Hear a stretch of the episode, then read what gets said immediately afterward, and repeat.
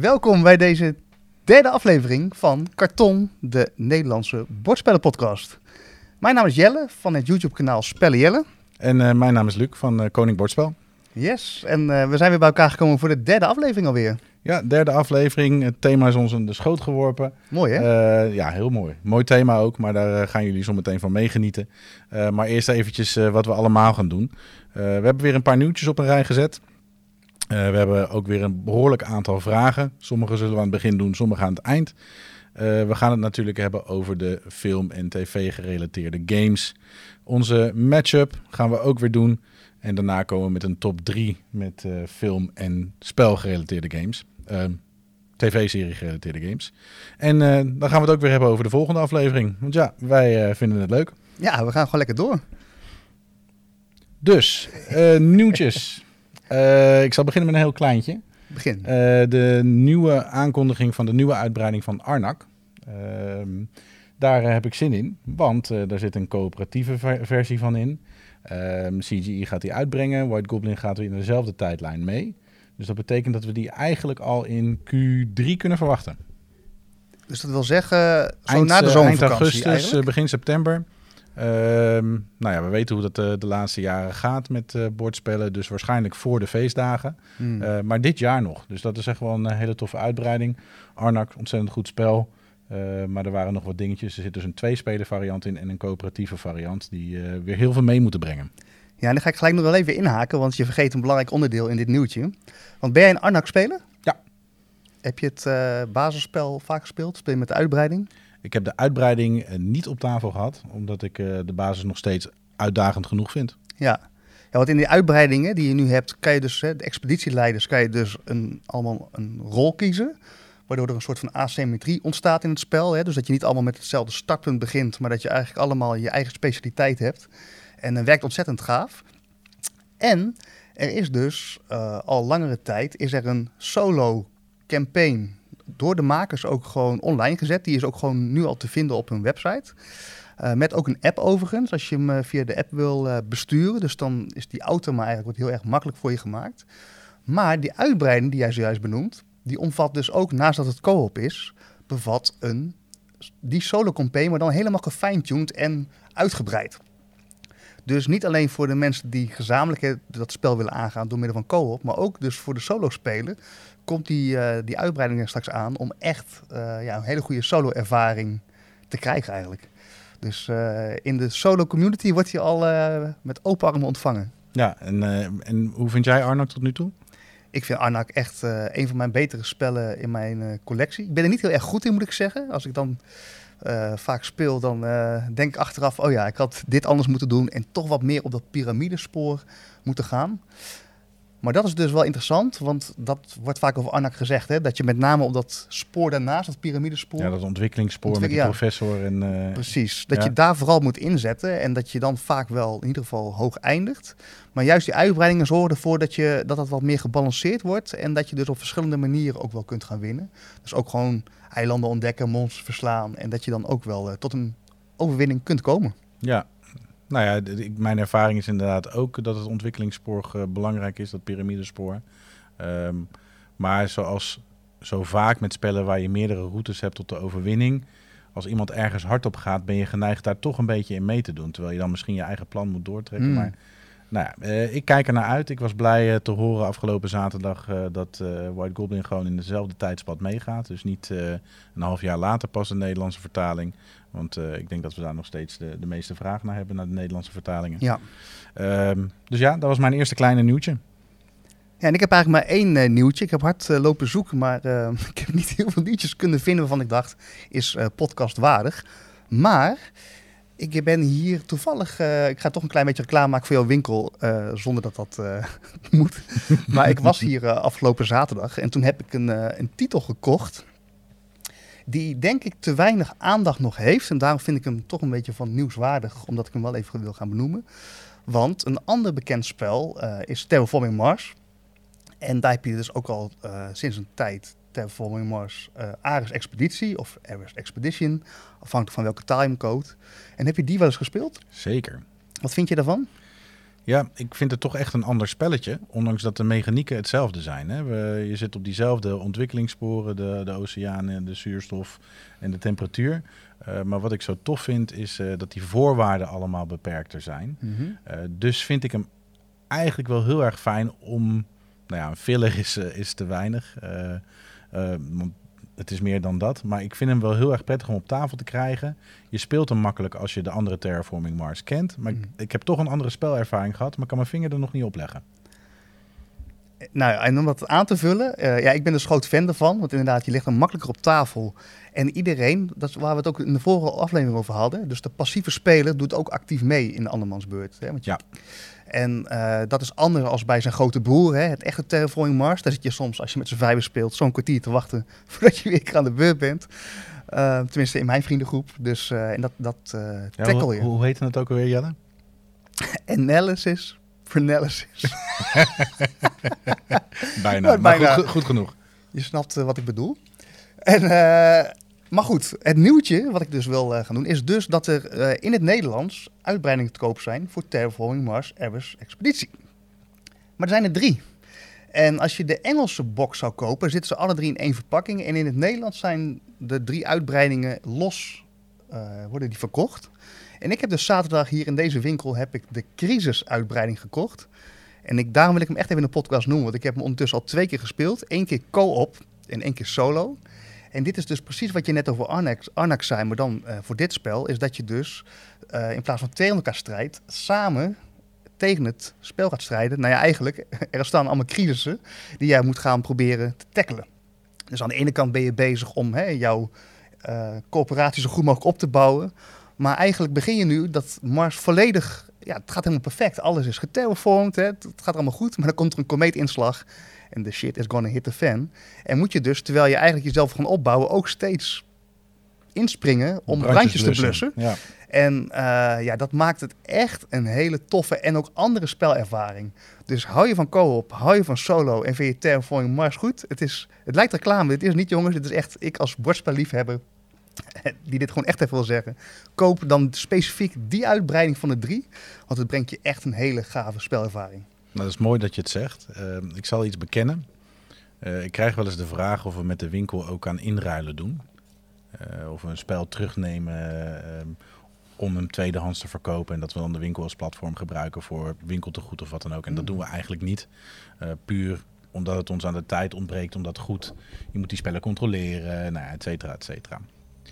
een paar weken geleden was er iemand in de winkel en die zei, moet je luisteren ik heb de Kickstarter van Ares Expedition en uh, die heb ik gekregen. En ik wist eigenlijk niet dat daar een basisspel bij hoorde, want die had alleen de uitbreidingen gebackt toen die uitkwam.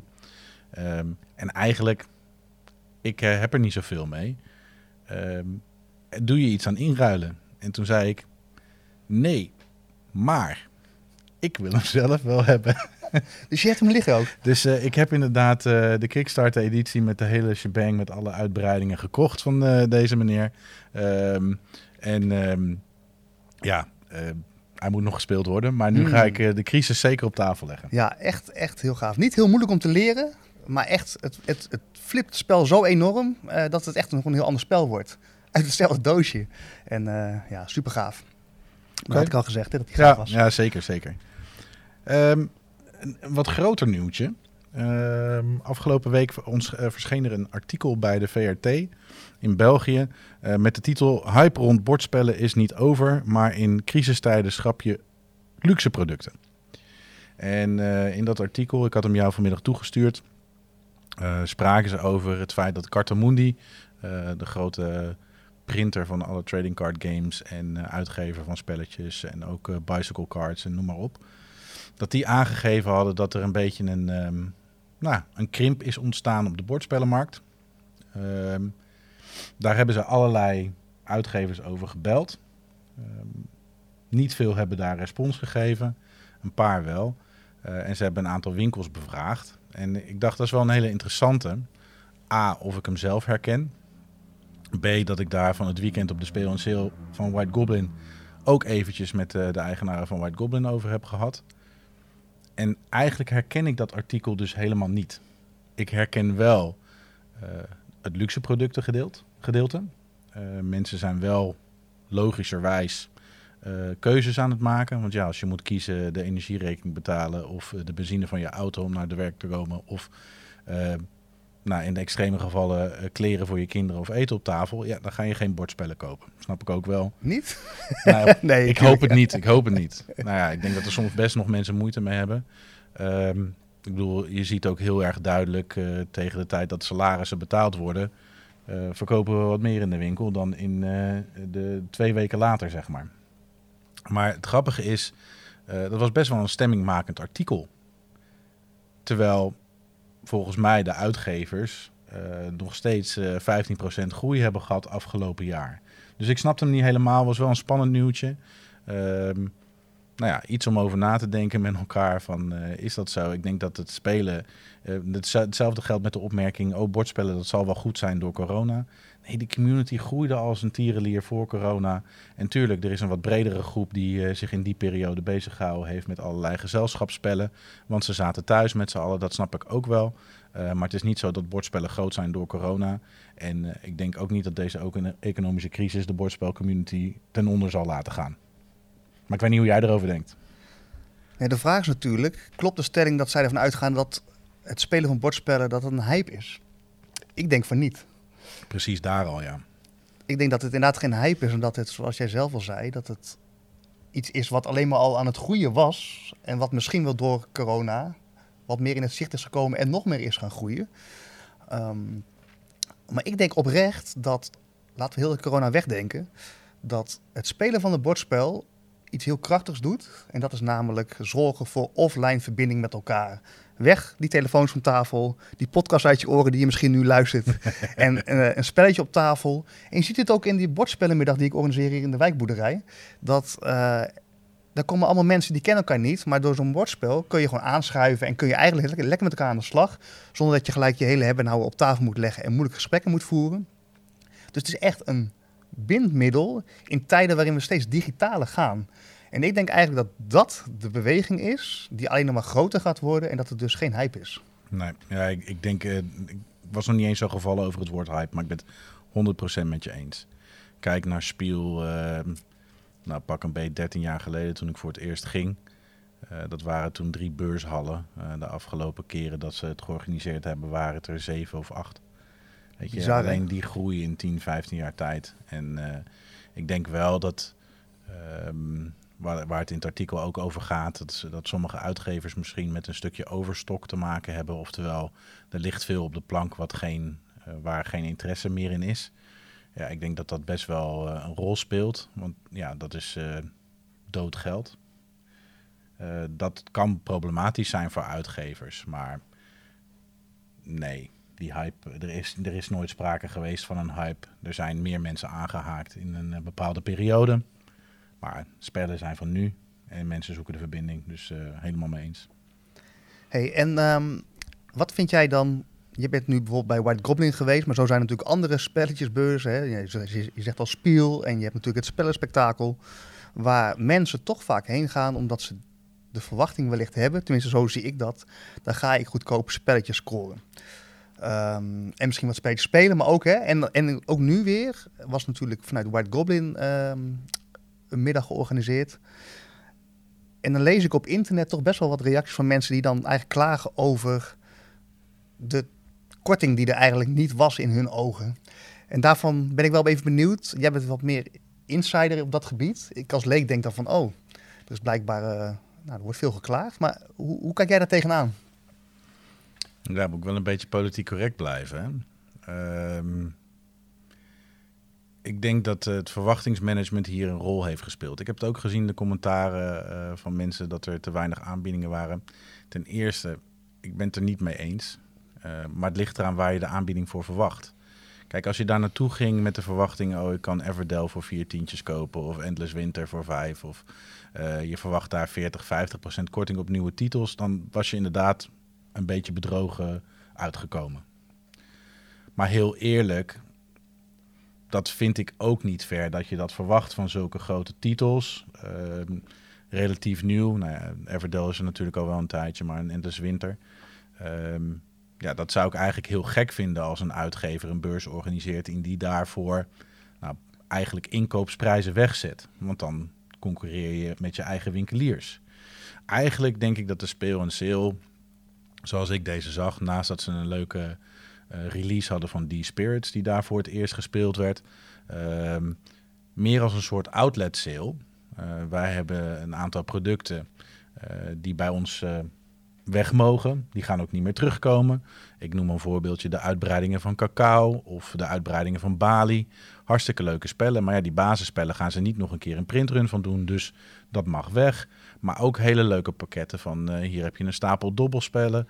Um, ik geloof dat je voor vijf tientjes uh, een stuk of negen dobbelspellen in een pakket had. Waaronder Dobbelland trouwens, mijn favoriet van de vorige keer. Uh, dus ja, dat waren best wel leuke aanbiedingen. En wat ik zo tof vond aan die speel en sale, is dat ze niet zeggen: hey, hier zetten we een hoop dozen neer, kom maar in het magazijn en graai maar en reken maar af bij naar buiten gaan. Nee, we willen gezelligheid. Er liepen, denk ik, 40 vrijwilligers van White Goblin rond. Uh, die iedereen spelletjes aan het uitleggen waren. Dus het was gewoon eigenlijk een mogelijkheid om te spelen. Nou, tegelijkertijd kon je dingen kopen. En laten we wel wezen, als je er vroeg bij was, moest je een euro administratiekosten betalen voor de IJsselhallen om uh, die tickets te verkopen. Dus ja, dan heel eerlijk snap ik niet wat je te klagen hebt. Want je had er een leuke middag kunnen hebben en misschien nog wat leuke spelletjes kunnen scoren.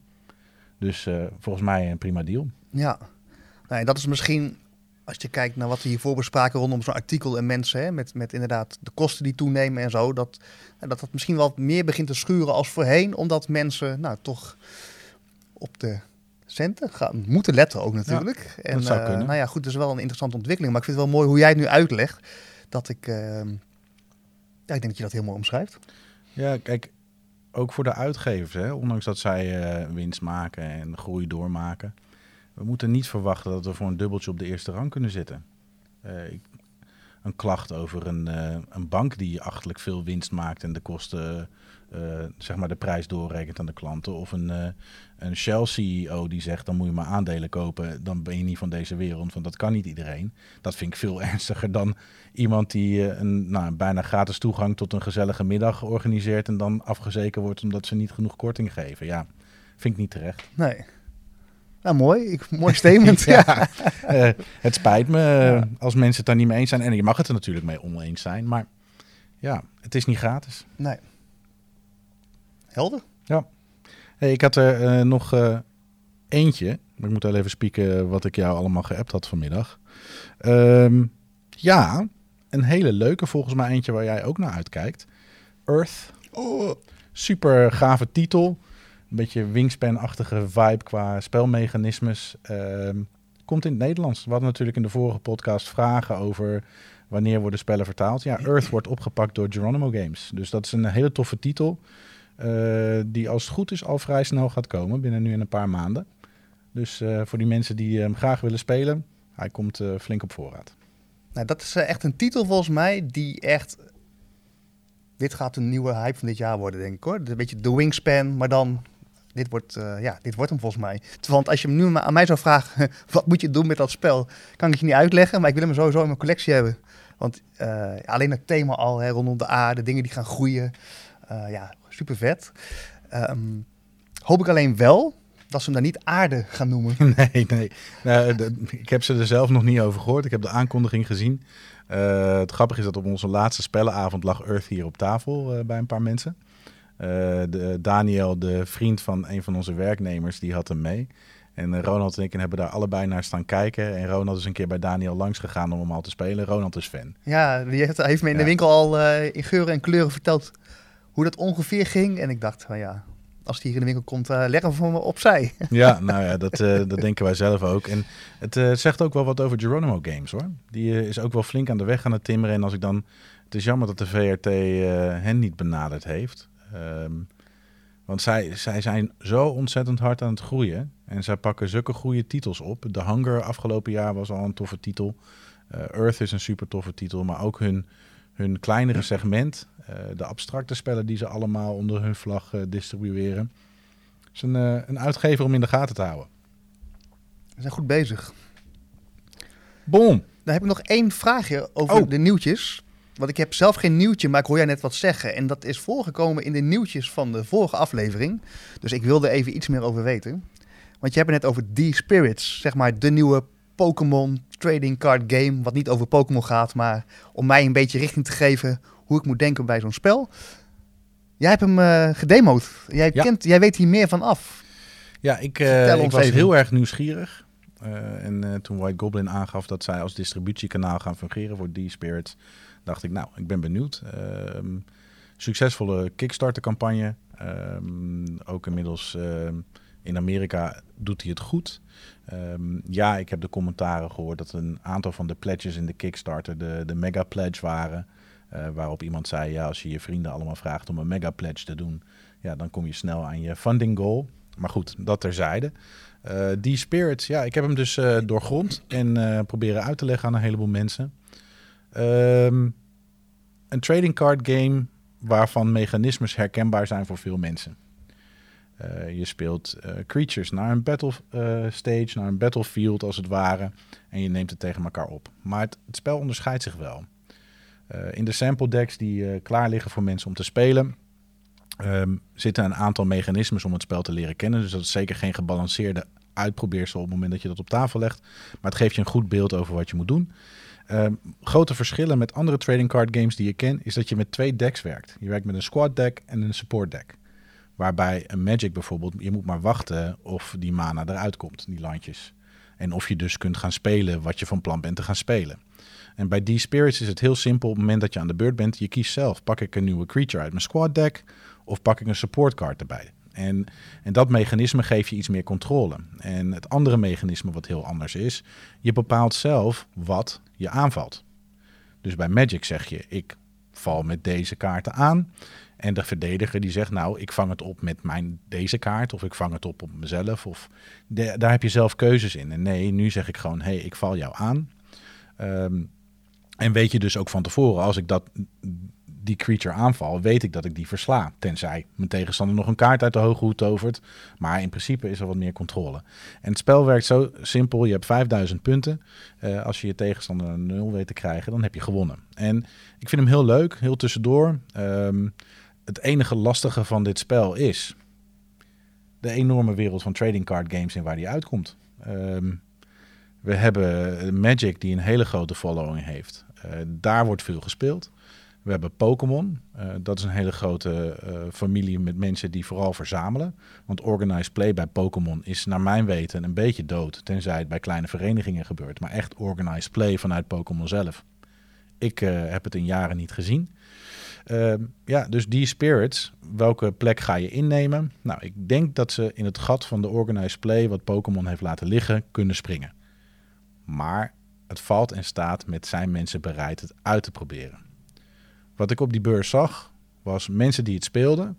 Ik denk dat 80, misschien wel iets meer 80 procent, ook bereid was om een booster pack of een starter set of iets anders te kopen. Er stonden daar startersboxen van, uh, van 100 euro, zeg maar, grofweg. Met 24 boosters en een playmatje. Ja, die werden best verkocht. Ja, dus er, er is wel interesse en ik denk dat mensen het leuk vinden als ze het eenmaal zien. Maar gaan ze bereid zijn om het te willen spelen? Hmm. Nou, dat moeten we gaan uitvinden. Uh, ik ga het in ieder geval testen in de winkel met mensen. Uh, dat is wel heel erg tof. Die sample dekjes die op een beurs gebruikt worden, die zijn bij winkels ook uh, verkrijgbaar. Dus elke winkel kan zeggen: stuur mij een stapel van die sample decks op. Dan kan ik het uitproberen met mijn klanten. Ja, dus dat doen ze wel weer goed. Ik ben heel benieuwd.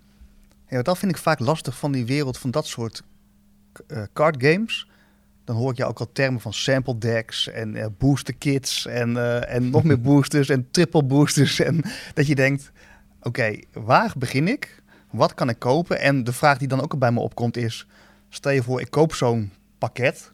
Kan ik dan ook al thuis met iemand anders gewoon een potje tegen elkaar spelen? Of moet je dan dus inderdaad met jouw team boosters creatures naar een plek toe, een georganiseerde plek om dus een tegenstander te vinden? Of is het gewoon van, oké, je koopt een pakketje, ik nodig wat vrienden uit en we kunnen thuis al tegen elkaar strijden? Ja, dat kan. Oké. En dat doen ze. Kijk, ik snap jouw beeld helemaal. Hè, want uh, wij, wij deden eigenlijk uh, nagenoeg niks met trading card games totdat we naar deze plek verhuisden. Uh, dus voor mij was het bomen- en bosverhaal ook uh, heel erg aanwezig. En ik heb me daar een beetje ja, in laten werken in laten lezen door, uh, door Bo. Uh, en um, die heeft me een keer meegenomen naar een pre-release van Magic. Uiteindelijk is het wel overzichtelijk, maar je moet even die drempel over. Maar wat ze allemaal doen, is in ieder geval kant-en-klare starter sets neerleggen waar je mee kan spelen. Nou zullen veel mensen van bijvoorbeeld Pokémon zeggen, ja, als je zo'n complete starter set koopt, daar zitten niet de beste kaarten in. Klopt, die vind je in de boosters. Maar dat is voor de verzamelaars. Mm. En dat heb je met D-Spirits ook. Maar ze hebben uh, twee starter decks. Damien en die andere naam ben ik even kwijt. Uh, daar zitten gewoon twee stapels kaarten in die je direct tegen elkaar kunnen opnemen. Dus, dus kun je ja, wel gelijk spelen. Ja, ja absoluut. Ja, nou ja, ik ben, uh, dat, en dat is ook wel het mooie van winkels. het lijkt net alsof wij trouwens gewoon steeds reclamepraat maken, maar we zijn oprecht niet. Ja, je hebt hier wel een winkel, maar nou wist je trouwens dat jij een heel goed YouTube-kanaal hebt? Ja, ja. ja Oké, nee, dan zijn we, staan we weer kiet. Ja, maar misschien wel, wij doen dit gewoon echt hè, omdat wij gewoon als persoon het leuk vinden om deze podcast te maken. Dus wij hebben hier geen ideeën achter om, hè, we worden niet gesponsord of de winkel heeft hier eigenlijk niks mee te maken. Ja, we zitten hier. Ja.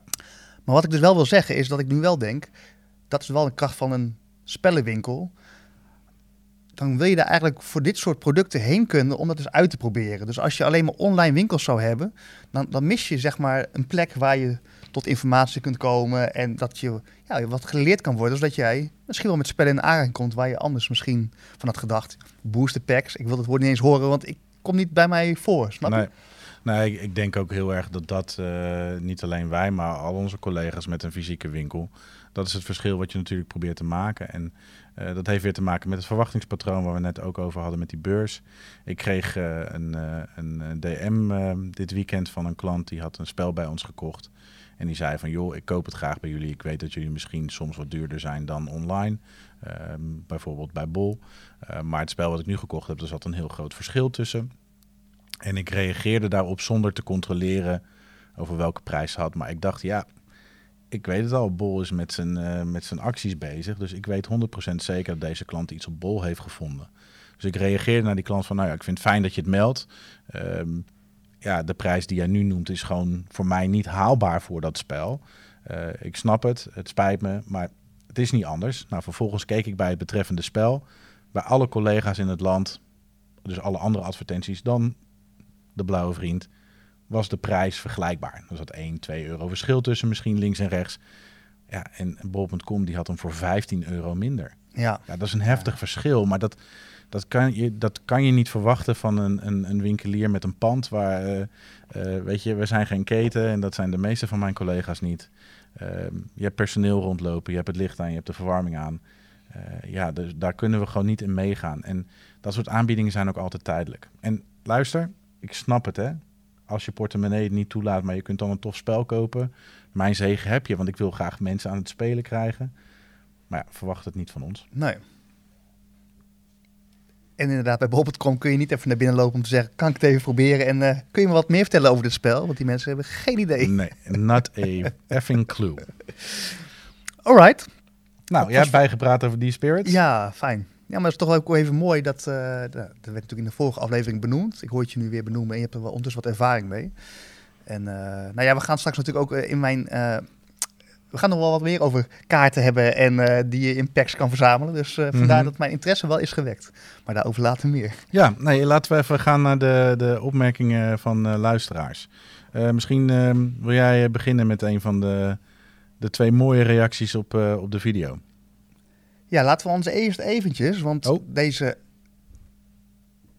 Je bedoelt de reacties op ja, ja. de vragen zijn binnengekomen, want het thema dus, hè, dus uh, spelletjes die gebaseerd zijn, of juist andersom, op film of televisie. Ja. Die hebben wij binnengestuurd gekregen. Jij weet van wie? Ik ben even de naam kwijt. Jarno. Van Jarno. Ja. Dus even uh, credits naar hem. Ja. Uh, nou ja, en we hebben dus gevraagd van, hebben jullie daar vragen over? En daar zijn inderdaad uh, wat vragen op binnengekomen. En één daarvan uh, weer van Guido. Die was ook uh, de vorige aflevering uh, goed aanwezig met een paar mooie vragen. Hij had een heel lang verhaal gemaakt. Dus ik heb het even in eigen woorden samengevat. Want anders wordt het een hele lange podcast. Maar wel echt tof, Guido, dat je dat hebt gedaan. En nou, mooi ook om te zien hoe ik ook bij jou, hè, als ik dat allemaal zo lees, van de passie zie voor het spelen van bordspellen en de hobby. En ja, dan zit je met een grote glimlach op je gezicht gewoon te lezen. Dus super gaaf. En jij zei eigenlijk, nou, we gaan dus hebben over die het thema van films of tv. En vinden jullie het dan belangrijk dat uh, zo'n spel dan echt zo'n verhaal naspeelt van bijvoorbeeld een film? Of dat het thema aanwezig is, maar dat een spel eigenlijk een eigen wending krijgt? Dus in hoeverre wij dat dus persoonlijk prettig vinden. Wil je echt, als jij bijvoorbeeld, uh, ik noem maar even wat, de Terminator, komt al eens bij me op, ik weet niet eens wat een spel van is. Wil je dan echt die verhaallijn spelen of wil jij gewoon in de wereld van Terminator lekker kunnen rondschieten bijvoorbeeld? Hoe, hoe sta jij daarin? Ja, nou, ik denk dat je met, mij met beide kan plezieren. Ik heb geen uh, voorkeur voor de een of het ander. Um, ik denk dat het ook afhankelijk is van uh, wat, uh, wat de film is. Um, ja, ik, ik vind het een hele lastige. Ik vind het een goede vraag hoor. Maar het is wel een hele lastige. Want als ik bijvoorbeeld denk aan de spellen rondom Lord of the Rings. Um, ja, die heb ik helemaal plat gedraaid. Dus het hoeft niet per se het verhaal na te spelen. Want ook dan heb ik bepaalde spoilers en weet ik wat er te verwachten is. Dus dan vind ik het juist leuk als er nieuwe dingen gebeuren, nieuwe quests of dat soort zaken. Aan de andere kant kan ik ook heel erg enthousiast worden over een spel waarbij je de nou ja, om jouw term over Terraforming Mars maar even te gebruiken, de crisis die zich in de film voordoet te voorkomen. Hmm. Weet je, dat zijn, dat, dat kan allebei. Uh, dus ik heb niet per se een voorkeur. Ik denk dat ik ook in, uh, in, in de vraag die wij hebben vandaag over wat is nou het beste spel rondom film en tv, uh, dat ik beide categorieën wel heb meegenomen. Ja, en ik denk dat het um, straks in de VS ook duidelijk wordt dat we beide een spel hebben wat beide categorieën ook aan gaat tippen. Dus ja. dat was interessant. En ik sluit me dan eigenlijk bij jou aan, als ik mijn visie daarop mag uh, schijnen. Want het is inderdaad eigenlijk per spel afhankelijk. Uh, Guido noemt zelf het voorbeeld is ook van Lord of the Rings. Uh, de Journeys, Journeys, Journey, Journeys in Middle Earth. Ja. ja. En waarin hij ook zegt van ja, dat, daarin speel je niet de films na. Maar je geeft je wel lekker in die wereld van Lord of the Rings. En, uh, en dat is heerlijk. Dus dan kan je zeg maar je eigen verhalen en avonturen beleven in de wereld die bestaat in de films. Zonder dat je het echt uh, naspeelt. Um, dus ja, ik, ik vind het ook, het is afhankelijk welk uh, spel je speelt. Ik zit nu wel te denken welk spel ik kan bedenken die dan echt wel een verhaallijn naspeelt. Snap je? Waarin ik dat dan echt belangrijk vind dat dat wel wordt uh, gedaan. Nou, ik denk dat misschien wel het belangrijkste is niet de hele verhaallijn. Uh, maar er moet, het moet wel een feest der herkenning zijn. En Journeys to Middle Earth, um, ja, Gimli is Gimli. Precies, ja. En dat zou heel gek zijn als ik dan met Kabouter Plop aan de haal zou ja, Snap je? Dus ik denk dat dat misschien wel essentieel is. Het moet recht doen aan de, aan de essence, aan de kern van die serie. Uh, of die, die filmreeks. En uh, dan kun je mij bekoren met het uh, naspelen van het scenario of de crisis afwenden die er, zich, die er plaatsvindt. Zowel als nieuwe verhaallijnen ontdekken. Hmm. Er zit nog wel ook een interessante in ik ga er even de diepte in over, maar ja, dat is toch onze podcast, dus ja. dat kan. Want soms doen spellen dat, hè? Die, die neem je dus mee in die wereld. Maar dan gebruiken ze bijvoorbeeld in het artwork gewoon shots vanuit de film. Dus dat is gewoon bijna, je pakt paint, knippen, plakken en je zet het erin. En je hebt ook spellen. Ik weet dat je in jouw spel, die jij straks gaat uh, benoemen in de, in de versus. Die gewoon een eigen artwork hebben gemaakt. Wel met de juiste personages. Waarvan je echt ziet dat er moeite is gestopt om die wereld naar je toe te brengen. Dus uh, ik, vind, ik haak zelf altijd een beetje af als ik zie dat het gewoon knip- en plakwerk is geweest. Zo van, nou, themaatjes erop geplakt. Hè? Uh, je, je kunt eigenlijk wel zien of de liefde is inggestopt. En ja. volgens mij wil je die liefde wil je een soort van ervaren in dat spel. Van, willen de makers jou echt inderdaad in die wereld brengen? Of willen ze snel geld verdienen door er een sausje overheen te gooien dat verkoopt. Snap ja. je? Ja, en die diepte gaan we zo meteen natuurlijk nog bereiken, bereiken als we het gaan hebben over wat, wanneer kwalificeert zich een spel nou voor deze categorie. Hmm. Dus uh, dan, misschien moeten we hem heel even parkeren nog. Heel goed. Ja, ja, staat. nee, uh, Jarno die had ontzettend veel suggesties. Uh, die noemde niet alleen een heleboel spellen die voor hem in dit thema pasten. Jarno, ik ga ze niet allemaal noemen, sorry. Uh, maar wel één tof ding wat hij noemde, en uh, daar gaan we zo meteen jullie ook in meenemen, is hoe beslissen we die battle nou? Want hij zei uh, terecht van ja, het lijkt nu alsof jullie hebben nu twee battles gedaan. En in de eerste battle zei ik nou vooruit Jelle, jij mag hem hebben. En um, heel schoorvoetend zei jij in de tweede battle nou vooruit Luc mag je hem hebben. dus misschien moeten we wel gewoon gepassioneerd spreken over ons spel wat we inbrengen en eh, de luisteraars laten beslissen. Dus eh, ik denk dat eh, we vonden het allebei wel een goed idee, Jarno. We gaan dat opnemen. Eh, we gooien een poll eh, onder de video en eh, op Instagram en we, we gaan wel kijken wat jullie ervan vinden. Ja, dan moeten we waarschijnlijk wel een platform gaan gebruiken waarop we een poll kunnen aanmaken. Maar dat gaat Dat, vast goed dat gaat zeker Maar- goed komen. En eh, als je op mij stemt, krijg je een euro. Als je op mij stemt, dan krijg je. nee, we, we laten de spel van. Kijk, we, het grappige is, we hebben dus een aantal mensen die nu eh, voor de tweede keer reageren op eh, de podcast. Die zijn invested. Wat ik super tof vind, dat zijn ook net als wij gewoon mensen die gewoon dol zijn op spellen en het er graag over hebben. Dus ik vertrouw wel gewoon dat zij de juiste beslissing maken en voor mij kiezen. Ik edit dit, hè, dus ik kan je ook wel gewoon dit eruit knippen. Heel mooi. oh, oh, Jelle, ik vergeet jou iets te vertellen. Ik eh, heb de afgelopen week een paar keer regenwormen gespeeld. Echt? Ja, En heb je het geluidje gemaakt? ja ik kon het niet laten. Yes. yes. Dus hij heeft bij ons de intrede gedaan. Geweldig. Ja, Hoe vond je het om te doen? Ja, niet, ik bedoel het geluidje, hè? ja het geluidje. Het, het, het En brengt toch wat? Heerlijk, gewoon Ja, lekker afsnoepen. Ja, Ja. ja. ja. Sorry, sidestepje. Ehm ja, we hadden, we hadden Jeroen ook nog, hè? Die eh, over Dune Imperium. eh, Ja. Die, die vroeg eigenlijk, je hebt eh Dune Imperium, dat is natuurlijk ook een spel wat gebaseerd is op eh, een boek en een film. En eh, nou ja, goed, er is dus ook een spel van. En eh, daar zijn ook twee uitbreidingen van.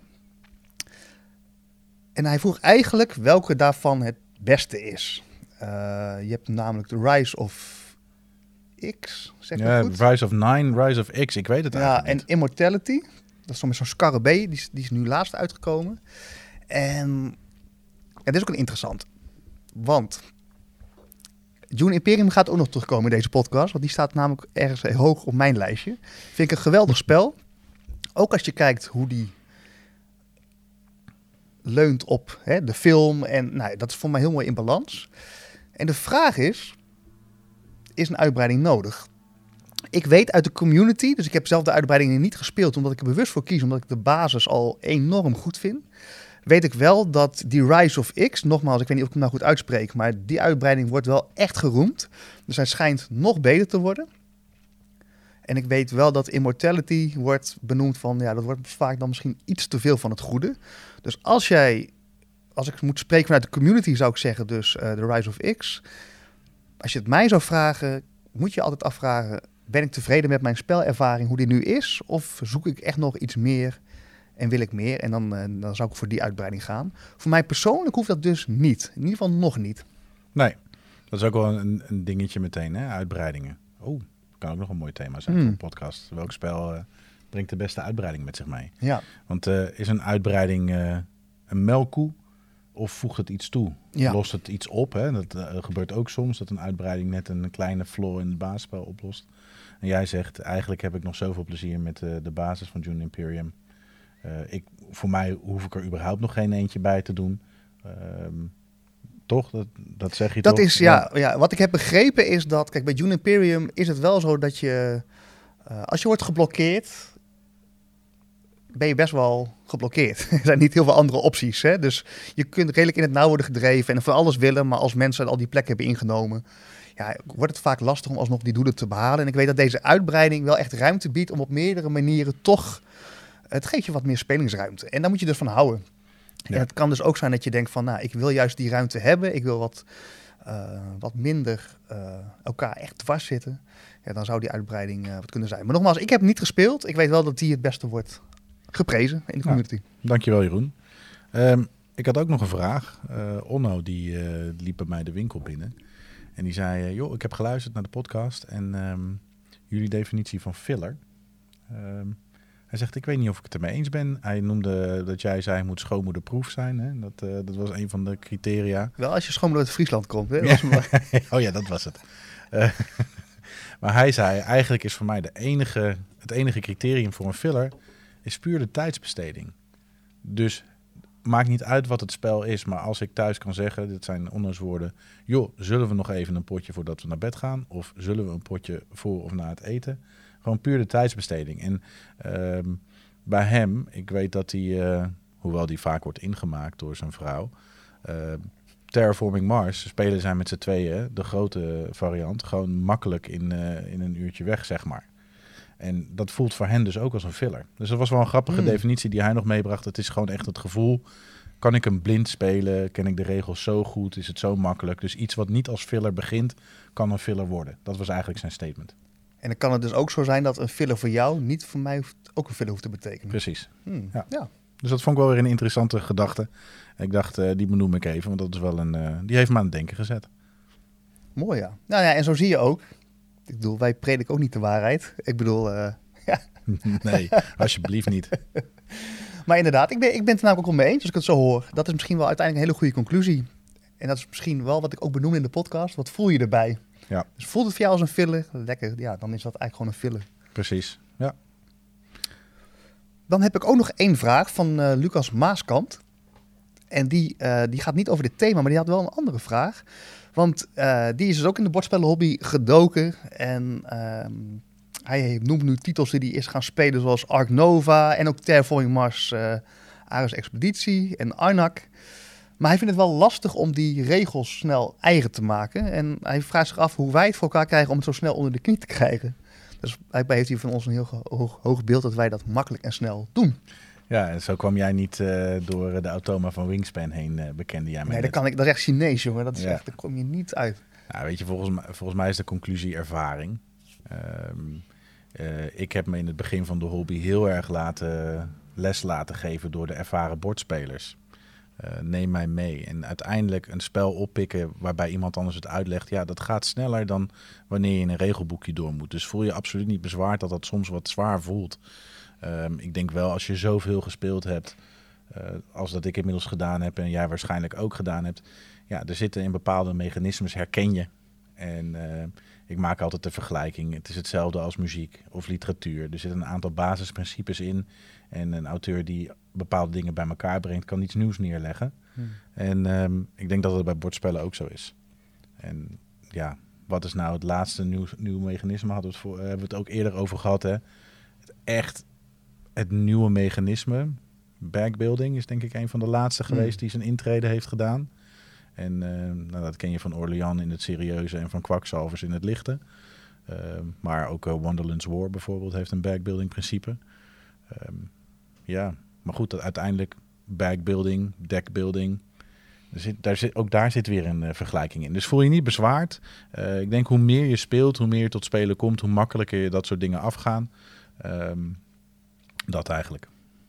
Ja, daar sluit ik me wel bij aan. Dat dus inderdaad, als je vaker speelt, ga je herkennen. Ga je mechanismes herkennen. En kom je er eigenlijk achter dat iedereen het allemaal net op een andere manier doet. Maar eh, dat je denkt, oh ja, de basis, die begrijp ik al. Ik probeer ook in mijn video's, en toch eventjes dan een uh, shout-out naar mijn eigen kanaal. Maar ik probeer dus altijd wel in mijn uitlegvideo's mensen gewoon mee te nemen in het spel. En ik probeer het echt altijd naar de kern te brengen. Ook bij een Ark Nova bijvoorbeeld. Van oké, het ziet er enorm indrukwekkend uit. Maar uiteindelijk zijn er maar vijf acties. En als je weet wat die acties zijn, kun je eigenlijk al spelen. Dan komen nog allemaal haken en ogen aan. Maar dit zijn eigenlijk maar de vijf acties die je kunt doen. Dus probeer het vaak naar de kern weer even te brengen. Welke acties zijn er eigenlijk mogelijk? En dan valt het eigenlijk altijd wel mee. Um, en wordt het wel wat overzichtelijker. En wat nog een laatste puntje is, en dat is misschien ook een beetje persoonlijk. Ik weet niet of, uh, hoe dat voor jou zit. Dat vind ik wel leuk om te weten. Ik ben wel echt iemand die dan, ik doe dit ook wel letterlijk hoor. Dat ik gewoon, voordat ik ga slapen, dan lig ik dus uh, samen met Jada eh, in bed. En die pakt dan een boekje erbij. En heb ik een nieuw spel. En dan lig ik gewoon met een spelregelboek lekker die regels door te nemen. Omdat ik het gewoon heerlijk vind om dat te doen. Dus uh, ik ben ook wel gewoon echt een liefhebber van dat gewoon eens ontdekken. Dus ik neem daar de tijd voor. Ik vind het leuk. En uh, ik doe dat dus ook gewoon uh, voordat als ik in bed ga liggen. dat is best wel. Uh, waarschijnlijk gaan mensen nu de politie bellen van die gast gestoord.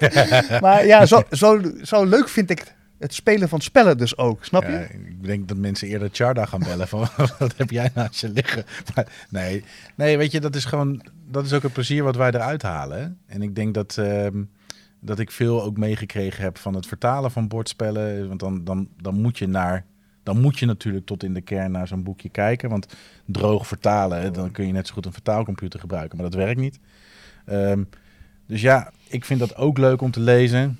Kom ik er nou de laatste tijd veel aan toe? Nee. maar daar hadden we het de vorige keer ook al over. Dus eh, één ding, Jelle, als we klaar zijn, gaan we ook wel weer een keer een playdate eh, organiseren. Ja, precies. Want anders zitten we alleen maar praten over. Ja. En anders kan ik alleen maar tegen, als ik dan aan onze spelgeschiedenis denk, dan denk ik alleen maar aan Dobbeland. Ja. Nee, dat is- dat is Terwijl geen slechte Clever zoveel beter is. Ja. ja, hey, en, en we hadden nog één reactie. Ik weet niet of je die nog opgeschreven had over eh, de Braziliaanse kant waar we het de vorige keer over hadden. We hopen foto's te krijgen uit Brazilië. Mhm. Eh, dus eh, dan krijgen we een foto van hoe de bordspelwinkel in Brazilië eruit ziet. En er was iemand die nog een paar goede tips gaf over als je dan toch in het Braziliaans, er zijn een aantal YouTube kanalen voor. Dus daar kunnen jullie ook naartoe kijken als jullie Portugees willen opvijzelen. Ja, en die had hij onder mijn, op mijn YouTube-kanaal Ja. onder de podcast gezet.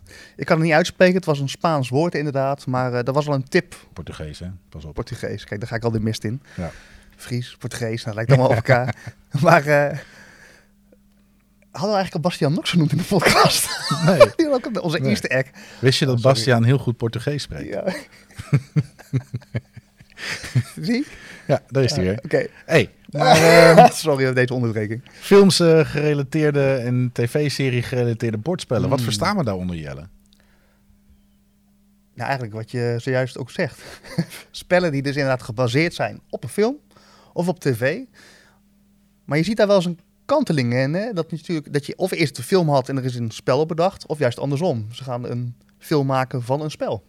Ja, dat is meteen wel een hele interessante, want daar had Jarno het ook nog over. Eh, de Dungeons and Dragons film. Ja, Ja, die eh, komt binnenkort in de bioscoop. Of die, of die is nu in de bioscoop, dat durf ik even niet te zeggen. Ehm, maar ja, dat is eh, dus gewoon op de hype van, van al die mensen die D&D spelen. Werd natuurlijk in, ehm, eh, in Stranger Things gespeeld. Het werd in The Big Bang Theory gespeeld. En nu komt er dus een film eh, van uit. ja. Maar ja, die telt voor mij niet mee. Want we hadden de op film en tv gebaseerde spellen. ja. Tenminste, dat was, mijn, dat was mijn verwachting nu. Ja, dus, maar volgens mij is hij dan dus vrij duidelijk, toch? Ja, maar ik wil nog wel even over een paar dingetjes hebben. Want eh, ehm, ja, ik zal toch maar het slappe aftreksel noemen. Eh, vinden wij dat ehm, nou ja, Stranger Things Monopoly of eh, Lord of the Ring Risk... of ehm, nou ja, Cards Against Disney of Cards Against Muggles...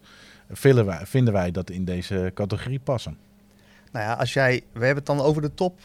Bedoel je al in je top drie? Of bedoel nee, je... gewoon überhaupt nou, hebben we die meegenomen Ja. in onze gedachten. Nou ja, dat is inderdaad, wij toch een beetje als spelletjespuristen, denk ik, als we onszelf zo mogen omschrijven, is valt dat voor mij dus in de categorie geld verdienen. Dus er is gewoon een concept, een monopolie, en je wil gewoon even een specifieke doelgroep bereiken met jouw spel. En dan plak je er een Disney-thema op of een Marvel-thema en dan eh, verkopen er weer 10.000. Dat maakt, dat is voor mij dat sausje wat er overheen wordt gegooid om gewoon geld te verdienen. Ja, de, de copy-paste uit Paint, zei je eh, Ja, eerder. Precies. Maar goed, je hebt ook ontwikkelaars die denken: hé, hey, er is een film en een verhaallijn. Hoe gaaf zou het zijn als we dat in een spelervaring kunnen omzetten? En waar heel veel liefde in zit, waar heel veel over nagedacht is en waar gewoon echt hele mooie titels op tafel komen. Waarin je dus eigenlijk in die wereld, hè, bijvoorbeeld zo'n Lord of the Rings, dat je echt mee wordt genomen met miniatuurtjes ja, in die wereld. En dan heb je eigenlijk, ik zie, terwijl ik het zeg, zie ik op tafel ook zo'n wereld ontstaan die er niet is. Uh, maar dat je dus even kan wegduiken in een wereld die anders misschien wel niet toegankelijk was geweest.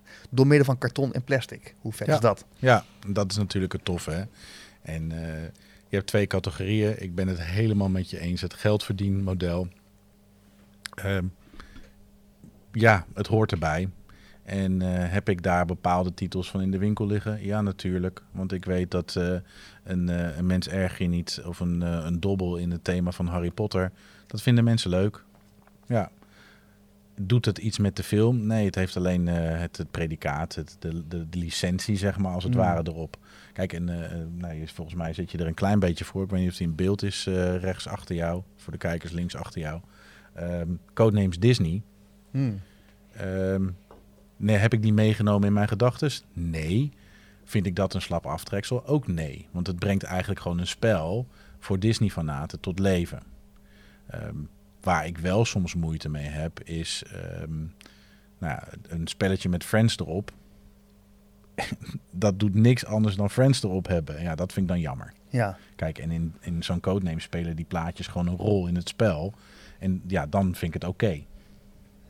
En hoe, hoe is dat dan voor jou toch eventjes doorvragen hoor, als verkoper hè, in zo'n winkel? Want ook als ik hier wel eens rondloop, dan komen ook best wel eens wat klanten die om advies vragen. En dan zie je ook vaak wel eens wat, uh, dat wist vaak alsof ik hier dagelijks ben, maar ik heb letterlijk nog zaterdag gezien dat hier een wat oudere vrouw was die voor haar kleinzoon een spel wilde kopen. In jouw advisering zou je dan zeggen van, nou, uh, uw, zo, uw kleinzoon is uh, acht jaar, dan zou zo'n Monopoly-editie met Harry Potter misschien wel enorm aanslaan. Ga, adviseer jij ook dat soort spellen of, zet je ze neer en wacht je gewoon tot ze ze komen pakken? Ja, dat is een gewetensvraag bijna. Kijk, er zijn bepaalde spellen die wij eigenlijk uit een soort principe niet in de winkel hebben. En ik ben misschien nog wel principiëler dan eh, Ronald en Ben daarin. Um, Monopoly. Ja, ik heb het gewoon niet in de winkel. Ook niet de speciale edities. Er is ongetwijfeld vraag naar. Komt er iemand binnen, een vaste klant die zegt: Wil je dat voor me bestellen? Dan wil ik het best meebestellen. Maar ik heb het niet standaard in de winkel. Um, en qua advisering, ik vertel iedereen die voor ons werkt, inclusief mijzelf, uh, vertel ik altijd: joh, blijf bij jezelf. Het is helemaal niet erg om ook af en toe te zeggen: joh, ik vind dit spelletje niet leuk. Maar daar gaat het niet om. Hmm. Waar het om gaat is, wat vindt die klant leuk? En wil die klant uiteindelijk Harry Potter dobbel? Dobbel is een leuk spelletje. Harry Potter houden ze van helemaal prima. Maar uh, bepaalde hypes, dus het maar blijven uitpushen van Monopoly-spellen bijvoorbeeld, ja, dat, dat vind ik, daar ga ik dan niet in mee. Hmm. Maar voor mij is de advisering veel belangrijker in wat spelen jullie nu? Wat vinden jullie er leuk aan? Uh, nou ja, houden jullie van tegen elkaar of met elkaar? En door dat soort vragen te stellen, dat, dat vind ik dan interessanter om een klant te helpen. Hmm. Want ook de klant die dan binnenkomt voor een, een risk, wat ik niet altijd standaard op uh, voorraad heb. Um, daar kom ik dan best wel op een leuk ander spel uit door juist te vragen waarom ze dat leuk vinden. Ja, dus dat is inderdaad ook letterlijk een vak apart. Ik zit alweer te denken dat ik veel te kort door de bocht ben met... Oké, ik inderdaad het adviseren om met op één enkele vraag en gelijk met een spel komen. Ja. Dat is een beetje zoals wij als mannen, waarschijnlijk tegen onze vrouwen, hè, gelijk met oplossingen. maar misschien gewoon eerst even vragen. Dus ja, dat is ook ja. Een, uh, ja, een vak nou apart. En het, het, kijk, Ronald zei dat nog, uh, zaterdag was het uh, lekker druk in de winkel. Uh, nou, dat heb je ook gezien. En Ronald zei ook nog: het is gewoon zo ontzettend leuk om samen met iemand tot een spel te komen waar ze hopelijk blij van worden iedere keer als ze het op tafel leggen. En uh, als iemand blij wordt van een, een klein kaartspelletje of van een decent een megabordspel, dat is mij om het even. Ik wil graag dat mensen blij worden van spelen. Ehm, want ik weet ook, als ze blij zijn geworden van het advies wat wij hebben gegeven, dan komen ze een volgende keer terug. Precies. Ja. Mooi om ook even achter die schermen eigenlijk te kijken, inderdaad in zo'n winkel hoe dat gaat. Ooit wil ik ook nog een keer gewoon een dagje gewoon uh, uh, dat komen ervaren. Zeg ik alvast. Dus gewoon een dagje hier komen werken, ja? Gewoon ja. gratis. Deal. Oké. Okay. nou, um, moeten we nog bepaalde spellen onder de bus gooien die we niet vinden dat ze meetellen? Of uh, gaan wij richting onze spellen? We gaan denk ik richting onze spellen. Oké. Okay. Jelle. Want we gaan, uh, ja, jij moet weer even eventjes die geluidjes maken natuurlijk. Wow, Wat heb jij meegenomen? Nou ja, op, nou ja, niet. Als we de strijd aangaan, heb ik wel echt de, het ultieme spel gewoon. Ik bedoel, je kan geen betere vrienden meenemen naar een feestje als je ruzie gaat krijgen. Marvel Champions. Hele Marvel Universe heb, draag ik op mijn schouders mee. Uh, tegen jou. Mijn, uh, ja, ik heb hem wel meegenomen, maar ja, box uh, was te groot. Hmm. Ik heb hem wel meegenomen. Back to the Future. Uh, misschien mijn enthousiasme over dit spel zegt iets over mijn leeftijd. Maar uh, ik heb, er zijn meerdere spellen over Back to the Future. En ik heb die van Funko Games meegenomen. Uh, Back to the Future, Back in Time. Hmm. Toch al gelijk eventjes credits geven. Want ik ken het spel dus niet. Ik had er misschien wel het vooroordeel van. Ook bij Back to the Future spellen. Ah, daar is iets opgeplakt. Ik ben er vandaag eens even ingedoken vanwege deze versus. En deze punten wil ik je wel vast geven. Want ik ben wel echt omvergeblazen in de aanpak van dat spel. En ook, het, dan moet je zo maar gaan vertellen, het thema wat je gaat spelen. Je gaat namelijk helemaal niet tijdreizen. Dus hoe briljant is het? Ik, ik lijk nog bijna in jouw team, maar ik kom in nog. Maar hoe briljant is het? Kijk, en dat is misschien wel even goed om te benoemen met... dat je als maker met liefde ergens iets, iets in wil stoppen. Want ik denk dat het heel voor de hand liggend is dat je met een Back to the Future game tijdreizen erin gaat stoppen. En ik weet dat er andere versies zijn van het spel die dat ook proberen. Maar hoe vet is het dat je dat dus gewoon aan de kant schuift. En dat je in die verhaallijn, die wereld iets wil creëren. Wat eigenlijk, ja, eigenlijk die wereld dus creëren van Back to the Future in een ervaring zonder het tijdreizen. Ja, ik vind het geniaal dat ze het hebben geprobeerd. En wat ik uit de reviews begreep ook nog eens heel erg goed hebben gedaan. Dus eh, die wil ik je alvast geven. Ja, nou ja, ik kan eh, daar op mijn roze wolk over doorgaan. Maar ehm, Marvel Champions, ja. ehm, waarom valt het eh, voor jou zo expliciet in deze categorie? Want we hadden eigenlijk de, de afweging. eh, blijft het in de stijl en verhaallijn van de film? Of neemt het je ergens anders mee naartoe? Wat doet Marvel Champions voor jou? Ja, om je even helemaal mee te nemen naar het startpunt. Ik ben echt opgegroeid met het niet leuk vinden van tekenfilms, met superheroes, zeg maar. Ik was echt... Ik vond het nep, ik vond het niet echt, ik vond het gewoon niks. Dus in mijn hele jeugd ben ik gewoon, heb ik dat gewoon links laten liggen. Had niet mijn interesse. Ik snapte het ook niet, ik vond het kinderachtig. Dan ben je dus, nou wat is het, drie jaar? Nou, laten we zeggen zo'n 35 jaar oud. kom je dus in aanraking met het solo spelen. Kom je ook in aanraking met een online community je daar van alles van vindt. En zie je dus steeds dat er één spel wordt benoemd wat ja, als topspel wel wordt benoemd om solo te spelen. En dat is dus Marvel Champions. Ja, en ik ben dan dus een te grote spellenliefhebber om dat te negeren. Dus dan denk ik, oké, al mijn vooroordelen, alles wat ik erover denk, schuif ik even opzij. Het kost volgens mij 50 of 60 euro het basisspel.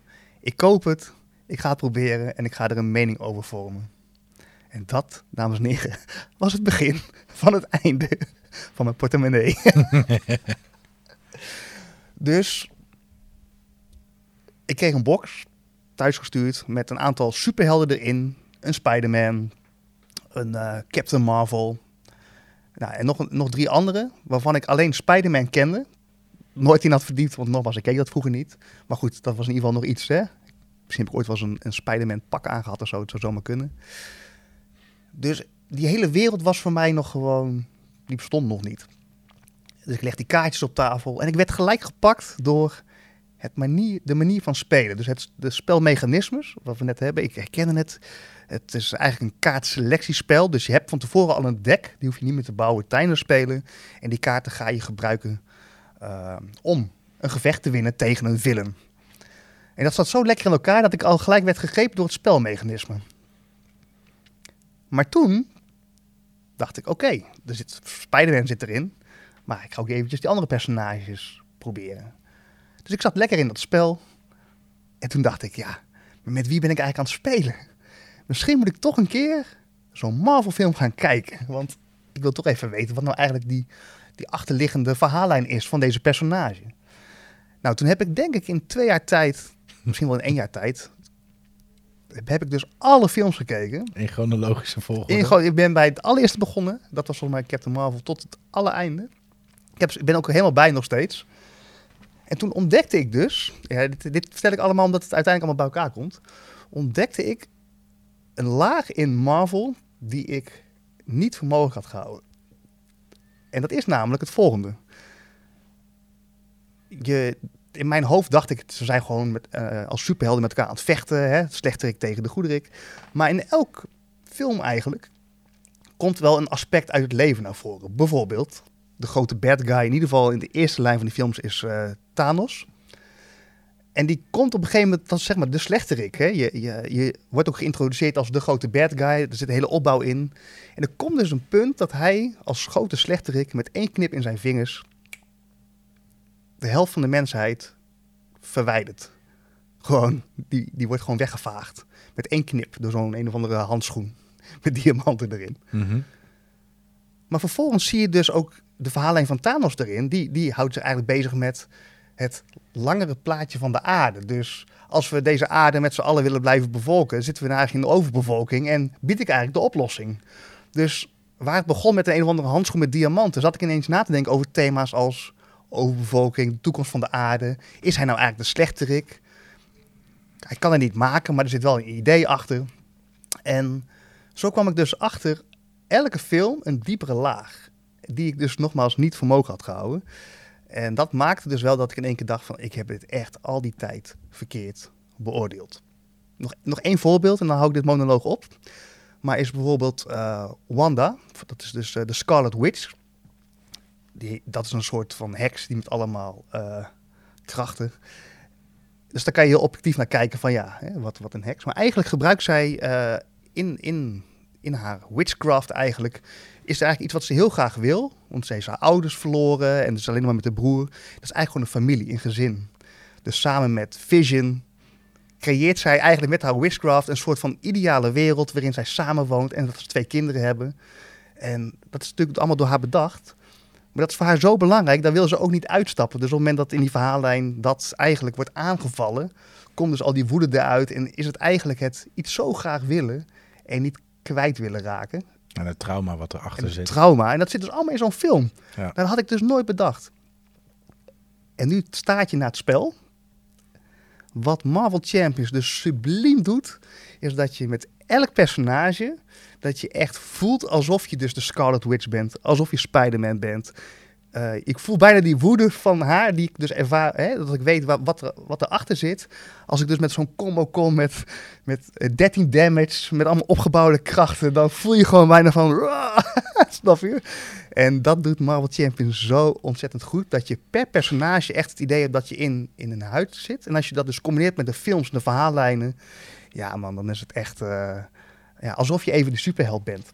Hm. Ik uh, moet zeggen, ik ben niet lang zo stil. Ik ben onder de indruk van jouw pleidooi. Um, ik weet nou niet of het een pleidooi voor het spel of de filmreeks is, maar misschien wel beide. Um, ja, mooi nou, misschien is het dus wel die combinatie. Hè? Dus dat je hiervan dus ziet dat er zowel de films zijn met heel veel liefde gemaakt. Maar het spel, de makers die zitten daar met ontzettend veel liefde in om te kijken hoe ze dat dus ja, niet tekort gaan doen. Maar juist echt, echt die, het spel zo maken dat, je die, dat het bijna in elkaar overloopt gewoon. Ja, ja dat is, dan, dan heb je Dat is knap. Dat is echt knap. Dat is heel knap. Ja, ik, ik ben, moet heel erg zeggen, ik ben uh, zeker niet bij met de Marvel films. Uh, maar mijn, mijn hart gaat altijd, ik, ik ben een underdog figuur. En uh, ergens had ik al van het begin af aan een soort diep medelijden met Loki bijvoorbeeld. Mm. En dat komt natuurlijk in die films ook wel heel mooi terug. Dat daar, ook daar zit trauma achter. En dat is natuurlijk, ik bedoel, we hebben geen echte superhelden en supervillains in het uh, echte leven. Uh, tenminste, tenzij je mensen dat predicaat wil geven omdat ze iets goeds of slechts doen. Maar mm. um, ook in het echte leven, als iemand lelijk doet, is daar waarschijnlijk een reden voor waarom die persoon lelijk doet in het leven. En dat wil niet zeggen dat dat daarmee oké is. Maar ik vind dat wel heel mooi. En ik denk dat dat wat, wat Marvel, maar ook DC, uh, eh, überhaupt superheldenverhalen doen. En waarom kinderen dat over het algemeen wel leuk vinden. Uh, is omdat daar bepaalde thema's in terugkomen die je in de diepere laag voelt. Precies. Uh, maar niet per se heel expliciet maakt. Dat zeg je heel mooi, ja. En, dus, en, en dat wat ze ook niet expliciet verkopen op die manier, snap je? Dus je kijkt gewoon inderdaad naar zo'n superheldenfilm. En de Jelle van vroeger zou denken, dat is allemaal nep, kan niet. Maar als je daar met een iets andere blik naar kijkt, dan word je echt geraakt, inderdaad. Ja. Word je echt geraakt. Ja, ik moet zeggen, wat ik ervan gezien heb, vind ik het ook best wel interessant. Het is alleen uh, die hele reeks, hoeveel uren achter elkaar? Lang, dan ja. moet je gewoon... Uh... Moet je een paar weken uittrekken, toch? Ja. ja. Zo'n meme rond Oudjaarsdag als je de tweede Lord of the Rings film aanzet om... 9 uur nog wat, dan uh, is om 12 uur s'nachts uh, zeggen ze so it begins. Ja, precies. Ja, en dat is met de Marvel-reeks geloof ik ook. Ja. Hey, ik voel me nu wel een klein beetje, want mijn, mijn spel is veel lichter. Daar zit geen diepere laag in. Um... Nou, nou ja, dat, want dat gezegd hebbende, er is één film geweest, die, die is de Jelle van vroeger, hè, die dus uh, dat allemaal maar nep vond. Tot op de dag van vandaag echt super, super vet vond. Echt gewoon de beste film ooit. Je kon ook zo'n zo'n videobandbox op een gegeven moment kopen met al die films erin, zeg maar gewoon. De, mm -hmm. Bij de Free Shop, waar jij misschien destijds werkte. ja. hey, er staat een fan voor de deur. Hallo. maar, um, en dat is uh, Back to the Future. Ja. Dat, die, die, die film heeft voor heel veel mensen ook iets gedaan. Hoe is dat voor jou? Die, die trilogie, kijk... Um, Jij uh, zei net 35, uh, ik word morgen 44. Um, dat was ja, voor wacht mij... Even, wacht even, jij wordt morgen 44. Ja, we zitten gewoon jouw laatste dag. Ja, als we lang doorlullen, dan ben ik jarig. Ja, gewoon een hele lange podcast. Vet, nee, dat doet hij echt goed. Alvast gefeliciteerd. Dankjewel, dankjewel. Uh, nee, dat voor mij, ik denk, uh, die eerste film was ik dus een jaar of negen toen die uitkwam. Ja, dat was zo geniaal. Ik weet niet wat ze daar gedaan hebben. Ik vind het dan altijd wel grappig om achter die film dingen te lezen. Dat bepaalde acteurs eigenlijk tweede keus waren. Maar die, die casting, dat hele verhaal, ook, ook de... eh, het is natuurlijk gewoon echt een amusementsfilm, hè? Maar er zitten ook wel dingetjes in. Eh, de bully die Biff is en zo. Dat soort zaken. Dat, dat is voor mensen herkenbaar. Hello McFly. Iedereen voelt die pijn als je, als je zo op je kop gezeten, op je nek gezeten wordt. Eh, iedereen voelt wat het is om eindelijk een keer voor jezelf op te komen. Dat soort thema's zitten er ook in. Dus eigenlijk zit er, zit, er zit wel meer in. Maar die filmreeks, geniaal. Eigenlijk wil ik hem elk jaar wel weer een keer kijken. Eén belangrijk ding die me echt overtuigd had, was in de tweede film. En dat is ook zo'n mooi dingetje. Dan gaan ze natuurlijk naar de toekomst toe. Eh, heeft niks met het spel te maken hoor, maar wel met eh, de filmreeks en waarom ik hem gekozen heb. Is dan gaan ze namelijk naar de toekomst en dan vindt hij dat sportboekje Ja. met alle uitslagen waardoor hij kan gaan wedden. Dat is natuurlijk onderdeel ervan. Maar ze voorspellen dan dat de Chicago Cubs de World Series winnen. En ik ben natuurlijk een honkbalfan. Natuurlijk, ik ben een honkbalfan. En dat de Chicago Cubs de World Series zouden winnen. Nou ja, dat is zeker in de jaren 80, 90, maar ook begin 2000 was dat gewoon echt een enorme utopie. Ze noemden dat de Curse of Ernie Banks. Ehm, Ernie Banks heeft zelfs een keer een geit meegenomen het stadion in om die curse te breken. En nou ja, allemaal verhalen deden daar te ronde. De Chicago Cubs gingen nooit meer iets winnen. Het jaar dat voorspeld was in Back to the Future stonden ze in de World Series. Ze hebben alleen niet gewonnen. het jaar erop wel, maar ze waren dus een jaar te vroeg met die voorspelling dat de Chicago Cubs gingen winnen. Eh, maar ook een leuke, ook veel bordspel over gemaakt. In die tweede film wordt, eh, ik geloof ik, Jaws 35 in de movie theaters aangekomen met zo'n 3D high die dan eh, eruit komt. Ja, Jaws zijn ook leuke bordspellen over gemaakt. Ja, Ja, maar goed, daar gaan we niet over hebben. Waarom is Back to the Future nou zo'n tof spel en waarom heb ik hem uitgekozen? Om de hele simpele reden. Ehm, dit spel laat je zo de moeilijkheid ervaren van de film. Dus alle fouten die Marty kan maken in de film op het moment dat hij in het verleden is. En want jij zegt hij, het gaat niet over het tijdreizen, het gaat alleen over het probleem. hey, ik zit in het verleden. Als ik terug moet komen, moeten wel alle stoplichten op groen staan. Namelijk, ten eerste moet ik precies op het juiste tijdstip eh, door die bliksemschicht geraakt worden. Eh, ten tweede moet ik zorgen dat ik niet de relatie van mijn ouders verstoor, want anders besta ik niet. Eh, dat- soort dingen die zitten er allemaal in verwerkt. En in een coöperatieve vorm. En wat ik zo leuk aan vind, is alle karakters die je kunt kiezen, die hebben een speciale power. En ehm, wat je doet, het is eigenlijk een, een heel simpel spel eh, qua spelprincipes. En eigenlijk ook een beetje wat bij Funko Games hoort. Eh, want je moet dobbelen om bepaalde dingen te behalen. Is dat je samenspeelt, maar elkaar ook acties kunt geven. Dus iedereen heeft aan het begin van de ronde al zijn acties beschikbaar. En door bepaalde problemen op te lossen in, eh, in, in, in de wijken van, van Back to the Future kun je meer dobbelstenen krijgen. Maar ik mag mijn dobbelstenen ook aan jou geven. Als jij eh, Bill op zijn hoofd wil slaan, eh, omdat hij anders te dicht bij je moeder komt. Biff. toch? B- ja, oh, Biff. Hm, sorry, sorry Bill. Biff op zijn ogen wil slaan. Dan geef ik jou gewoon een extra dobbelsteen waarmee je dat goed voor elkaar kunt krijgen. Hmm. En juist, het, het is echt een coöperatief spel waar je gewoon echt elke ronde weer met elkaar zegt: wat gaan we doen? Gaan we aan die, ehm, aan die auto sleutelen? Eh, gaan we ervoor zorgen dat eh, mijn ouders nog op verliefd, eh, verliefd blijven op elkaar?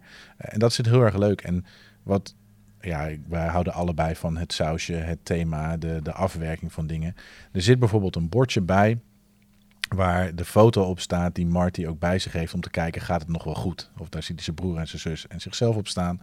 Ehm, en als het dus fout gaat, moet je dus ook bepaalde onderdelen van die foto wegdraaien, zodat die foto als het ware verdwijnt. Nou, dat vind ik zo'n subliem klein detail daarin, wat heel erg leuk werkt. Ehm, het is uitdagend. Eh, je kunt hem spelen met twee of vier of met drie. Eh, en ik flip mijn hand eh, in beeld voor de mensen die dat gezien hebben. Omdat je dan dus een andere reeks aan dagen doorheen moet of uren doorheen moet. En je krijgt continu uitdagingen erbij. En ik denk de grootste uitdaging is te zorgen dat Biff je moeder niet gaat afpakken. Ja. Want die kerel die blijft je achtervolgen. ja, en die kan je dus ook, eh, wat ik heb begrepen, eh, knock-out slaan inderdaad. En ook Ja. soms wel eens drie tikken, waardoor die echt langere tijd op de grond blijft liggen. En jij, je ouders eigenlijk lekker kunnen gaan lopen inderdaad. Ja, er zit, eh, op elke dobbelsteen zit een BIF-logo. Ehm, en als je dat BIF-logo gooit, dan doet hij een stap dichter naar je moeder toe. Hmm. En op het moment dat je hem dus drie tikken hebt gegeven en hij ligt knock-out, dan liggen er drie fiches onder hem. En dan moet je al drie BIF-logo's hebben voordat hij überhaupt rechtop staat. Ja, precies. Ik vraag me wel af hoe die makers, hè, ooit moet iemand met het idee zijn gekomen, dus we maken een spel van Back to the Future. En dat dan iemand zei, weet je wat een goed idee is? Dat het thema wordt dat Biff niet tussen die ouders mag komen. Want dat stukje uit de film gaan we dan zeg maar vergroten. En dat, ja, dat vind ik echt wel tof dat ze dat gewoon gedurfd hebben. Ja, toch? Ja, je, tegelijkertijd, je moet ook die DeLorean repareren. Hè? Ja, en dat, is, dat is misschien wel het mooiste stukje uit de doos. Ik heb dat miniatuurtje gezien. Dat is echt mhm. zo'n miniatuur DeLorean. Ja, dat is wel daar ga je gewoon alleen maar je hart van stralen, toch? Ja, ja, ja, ja ik vind dat een heel mooi detail. ja, is echt gaaf. Ja, dus nou ja, we hadden al gezegd, we, we laten het jullie bepalen. We hebben dus twee hele verschillende spellen. Voor mhm. jou uh, de verplaatsing in het karakter van Marvel. Uh, ja, maar ik, ben al, ik heb daar nog wel iets, iets nog wel over okay. uit te breiden. Want ik heb weinig verteld over het spel zelf. Ja. Toch? Want we gaan even, tuss- even terug naar Marvel. Mhm. Eh, je hebt dus een, een deck die je van tevoren gaat samenstellen. Ehm, waarin elk personage nou, zo'n zo'n 18 tot 20 kaarten gewoon echt heeft die bij zichzelf horen. Maar dat je verder kaarten kunt gaan toevoegen, toevoegen tot een kaart of 40, 50. Uh, en daarmee kan je dus helemaal je eigen karakter gaan samenstellen. En dan kan je bijvoorbeeld een Spider-Man maken die heel erg goed is in attack. Dus juist heel erg uh, aggressive eigenlijk. Dus dat heel goed aanvallend kan zijn. Of juist heel goed verdedigend. Of leadership, dat je juist heel veel allies, dus heel veel uh, ja, vrienden optrommelt om, om mee te helpen. Of juist goed bent in um, heet dat. Dus eigenlijk het plan. Want elke, elke bad guy, zeg maar, die wil jou ook proberen stuk te maken. Maar die heeft ook altijd een soort van plan. En als mm die dat plan doorvoert, heb je ook verloren. Dus zo ben je een beetje aan het kijken van, ehm, ja, hoe kan ik mijn personage voor deze villain zo creëren dat hij ehm, nou ja, goed werkt. Maar daar zitten dus onbeperkte mogelijkheden in, omdat je al die kaarten zelf kunt gaan toevoegen. Dus je, er zit ook nog, voordat je aan het spelen bent, zit er nog een heel proces in, als je het leuk vindt tenminste, om dus je karakter te gaan samenstellen, om vervolgens die strijd aan te gaan. Dus zit er dan, begrijp ik goed, dat er eigenlijk ook nog een, uh, jij zei al van, het was niet goed voor mijn portemonnee een bepaalde collectible ervaring in zit. Van je moet daar, je kunt meer kaarten toevoegen aan je karakter. Ja, dat is natuurlijk wel slim van ze gedaan. Daar zit wel de, de, het stukje waar je als verzamelaar op een gegeven moment wel toch denkt van ik wil er toch eentje hebben. Want je koopt inderdaad packs met een personage. Soms hebben ze wat grotere uitbreiding, dat je al wat villains en wat um, heroes in één doosje krijgt, rondom een bepaald thema. Um, maar je koopt dus zo'n pack en daarin weet je al dat de helft van dat pack te gebruiken is op al jouw andere heroes. Hmm. En je weet dus ook, als je dat pack niet hebt, heb je die specifieke kaarten niet. En wat hadden die kaarten gedaan als je die wel had gehad? En daar zit dus ah. wel een, een, een slimmigheidje in, dat je een soort van fear of missing out gaat krijgen. Uh, waarbij ik nu al wel kan zeggen dat ik ben gestopt met Marvel kopen. Ik ben tot X-Men helemaal niet doorgegaan. Je hebt zeg maar heel die Marvel-lijn, dus ik heb uh, alle, alles wat je maar kan bedenken, heb ik. maar nu zijn ze overgegaan op X-Men. Dat heeft ook met Marvel te maken. Maar daar heb ik persoonlijk minder mee. Die, dat ken ik ook niet, ook niet van vroeger dus. Dus dat, dan wordt het voor mij minder uh, aantrekkelijk om daarop door te gaan. Dus ik heb wel zoiets van, oké, ik heb dit nu. Ik heb nou een, een doos met zo'n 4000 kaarten, heb ik ongeveer uitgerekend. En uh, ja, dus pas op als je hierin gaat duiken, want dat zo hard kan het gaan. Maar dan ga ik nu ook, dit, dit, is het, dit is het. Ja. maar dan heb je wel gewoon, ik kijk nu al uit als mijn zoontje straks, uh, die vindt Marvel nu al vet, gewoon die, de tekenfilms, zeg maar. Mm -hmm. dat, die, dat ik straks kan zeggen, hey, zullen wij eens eventjes uh, Marvel ja, ja. Samen, samen optrekken. Ja, en eventjes dan nog uh, nadenkend over um, um, hoe verhoudt zich dat op de film. Marvel Champions staat eigenlijk los van de film, behalve dat je de de, hoe het karakter opgebouwd is, de character build ervaart door het te spelen. Ja, en de villains hebben wel vaak te maken met uh, de film. Dus je hebt bijvoorbeeld de Collector, dat is uh, een of andere bad guy die dus uh, ja, ja, allerlei dingen en wezens verzamelt. En daar ga je ook echt een missie spelen waarin je in een museum komt en hem, hè, dan gaat het wat breder als alleen aanvallen. Mm -hmm.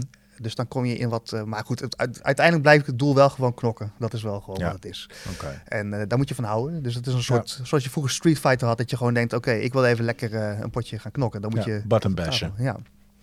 Nou ja, dan, en dan ook nog één dingetje. eh, waar je bij, uh, bij Jelle de, de bank moet bellen of je een lening kunt uh, treffen, is het bij Back to the Future vrij simpel. Je hebt voor een heel schappelijke prijs een heel leuk coöperatief bordspel. Wat heel dicht blijft bij de verhaallijn van de film. En ik had eerder gezegd, dat hoeft helemaal niet per se voor mij, maar bij deze is hij zo ontzettend goed in elkaar.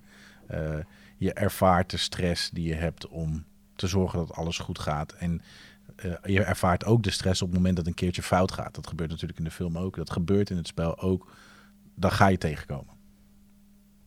Dus dat, nou ja, laat ons maar horen. We gaan nog even op zoek naar een uh, poll-platform. Ik denk dat we het sowieso via onze Instagram-kanalen wel zullen plaatsen. Maar we gaan hiermee terugkomen. Voordat ik nog met één, want het is toch een battle. Ik wil er nog eentje oh, in. nog een knockout punch. Er zit, er, zit, nou, er zit nog een heel groot verschil tussen deze twee spellen. En nogmaals, net als de vorige keer, ik denk dat het bij beide alle twee goede spellen zijn. Ik heb Back to the Future niet gespeeld, maar ik heb er vandaag genoeg van gezien dat ik dacht van, oké, die moet ik zeker een keer gaan spelen. Maar er zit wel een heel goed verschil in. Want Back to the Future, die heeft een mooi bord, kleurrijk bord. Je ziet letterlijk een, een dorpje voor je met huisjes en, en, de, locaties. Dus je wordt helemaal mee, visueel meegenomen. Er zit, er zit zelfs een mini dice tower bij. Precies, dat is zo'n soort gebouwtje en dan kan je er je dobbelsteentjes ingooien. Ja. En, uh, en dat is dus onderdeel al van die stad. Dus dat is super vet. En die uh, DeLorean die zo um, uh, rondrijdt. Dus visueel gezien word je gewoon aan je handje meegenomen. Ja. Hoef je zelf niet meer hard te werken om daar een soort van idee bij te bedenken. Marvel Champions, naast geweldig artwork op de kaarten, die zorgt er wel voor dat je in je hoofd een heel waar spektakel van een gevecht aan het afspelen bent.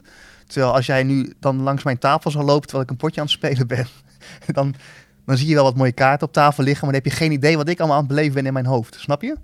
Dus um, ik vind dat krachtig. Dat je dus met minder middelen een episch tafereel kunt bewerkstelligen. In plaats van dat je alles al kant en klaar, all you can eat, gewoon presenteert. Ja, voor alles is een tijd. Hè? En jij, jij hebt al vaker gezegd dat die, die immersiveness, de, als je ingezogen wordt in de fantasie van een spel, dan, dan ben je aan. Hè?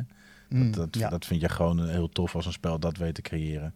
En of dat nou in je hoofd gebeurt of op tafel daadwerkelijk, dat is om het even voor. Ja, dat is voor deze battle dat ik hem even wat scherper zeg. Ja, nee, maar, nee, maar ik, ik snap je. Ja, en um, uh, dan moet je voor met, uh, dan moet je met de juiste mindset zijn. Maar ik weet het goed gemaakt. Ik, ik, speel met jou een keertje Marvel Champions, want ik heb hem eerlijk gezegd nooit gespeeld. Ook ik heb van, vanmiddag nog wat dingetjes bekeken. Uh, en ik leg een keer voor jou Back to the Future op tafel. Gaan we doen. Top. Top. Hey, gekomen bij onze top 3. Wil jij beginnen? Ja, ik wil beginnen door te zeggen dat ik echt de meest vreemde top 3 ever heb. Maar wel een goede, denk ik. Um, ik heb namelijk Marvel Champions niet in mijn top 3 zitten. En die wil ik even uitleggen. Um, want Marvel Champions voelt wel een beetje als mijn spel. Ik gebruik, ik, dat is het enige spel wat ik echt puur solo speel. Je kunt hem wel multiplayer spelen. Maar dit is een soort van mijn, mijn kindje of zo. Ik, dan zit ik helemaal lekker in mijn eigen hoofd. Uh, dus dat is wel een, een, Als je het in de breedte trekt, denk ik niet voor iedereen direct. Uh, bijvoorbeeld een Back to the Future die je wel zomaar op tafel legt. Ik, ik leg niet zo snel Marvel Champions op tafel als ik drie gasten thuis heb. Nee. Dus voor mij kan, is die maar het kan wel. Het kan, alleen dan wordt het een heel lang spel en ja, het kan wel. Maar ik zou zeggen, of in je eentje of met z'n tweeën is perfect. Hm. Bij drie of vier wordt het misschien te veel van het goede in de lengte qua tijd. Dus hoewel het voor mij een topper is, zet ik hem niet in mijn top drie, omdat ik denk dat in de, nou, de breedte van de luisteraars er misschien wat andere titels zijn die dan beter tot zijn recht komen. Mm Maar nu komt uh, mijn nummer drie. En dat is een spel wat ik eigenlijk helemaal zelf niet zo leuk vind. Maar ik ga hem toch in mijn top 3 zetten. Daarom zeg ik, het is een hele gekke top 3. Dat is namelijk het all-time favoriete spel van Charda. En als je wel eens filmpjes van mij kijkt uh, op YouTube, dan hoor je altijd mij over Charda praten. Dat is altijd mijn fictieve tegenspeelster in mijn filmpjes, maar mijn vriendin uh, in het echt. dus dat is altijd, hè, dus mensen die mijn films kijken zullen haar naam wel eens gehoord hebben. En zij is één spel wat zij echt het allerbeste spel vindt ooit. En het leukste en het meest heeft gespeeld. En dat is Harry Potter Hogwarts Battle. Guido had hem ook al genoemd in zijn aanbevelingen. En wat dat spel doet, dat is ook een dekbeeldenspel waarin je dus met uh, Harry Potter personages tegen de bad guys en uiteindelijk ook Voldemort uh, gaat vechten. En ja, eigenlijk allemaal met een dekje kaarten uh, begint. Met allemaal een eigen speciale eigenschap. En vervolgens kun je in een markt alle stukken die je in de, in de film ziet, kun je zeg maar kopen en gebruiken om uiteindelijk de bad guys te, te verslaan. En het is echt bizar. Tjara heeft het zo vaak gespeeld, samen met haar zusje ook. We, zijn samen, hebben, we hebben alle uitbreidingen en ze heeft alle levels, alles doorlopen. En als je die twee ziet spelen, dat is echt niet normaal hoor. Die, die, die leggen dat op tafel en die gaan gewoon ja, je hebt flitsen en zo, zijn dat van die fiches qua flitsen. En het gaat echt zo, oké, twee flitsen, dat dan, bang, bang, oké, die daar, tjak, tjak, doe jij dat? Ja, ik help jou daar. Het is echt, als er ooit een NK komt met Harry Potter, dan, nee, het is trouwens co-op, maar het is een coöperatief spel. Niet het snelste. Maar echt, het is gewoon een feest om te kijken hoe zij aan het spelen zijn. Ze zijn zo op elkaar ingespeeld en die, ja, die, die, die, die knallen daar echt doorheen. Het is echt fantastisch om te zien. Dus als je het hebt over de film en de ervaring dat ze dan uh, de vibe van die film brengen in een spel, dan doet Harry Potter dat echt goed. Zit naar mijn mening wel te veel artwork op, dat het gewoon gekopieerd is uit de film. Maar goed, mm -hmm. Vindt dat geen uh, probleem. Ja, misschien gewoon een licentie uitgebracht ook, hè? dan moet je wel. Ja, ja. Het is wel netjes gedaan. Het is niet uh, heel goedkoop opgeplakt. Maar goed, het, is, ja, het had voor mij wel wat, mo wat mooier gemogen.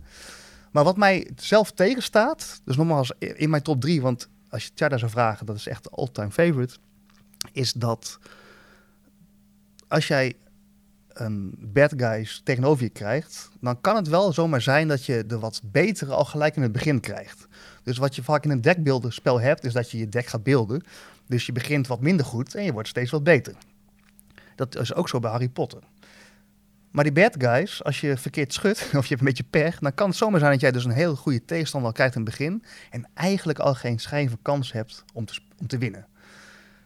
Dat is iets wat mij dus stoort als ik denk van nou, ik heb zojuist uh, een kwartiertje besteed, tien minuten om het spel op te leggen, klaar te zetten. We zitten er helemaal klaar voor.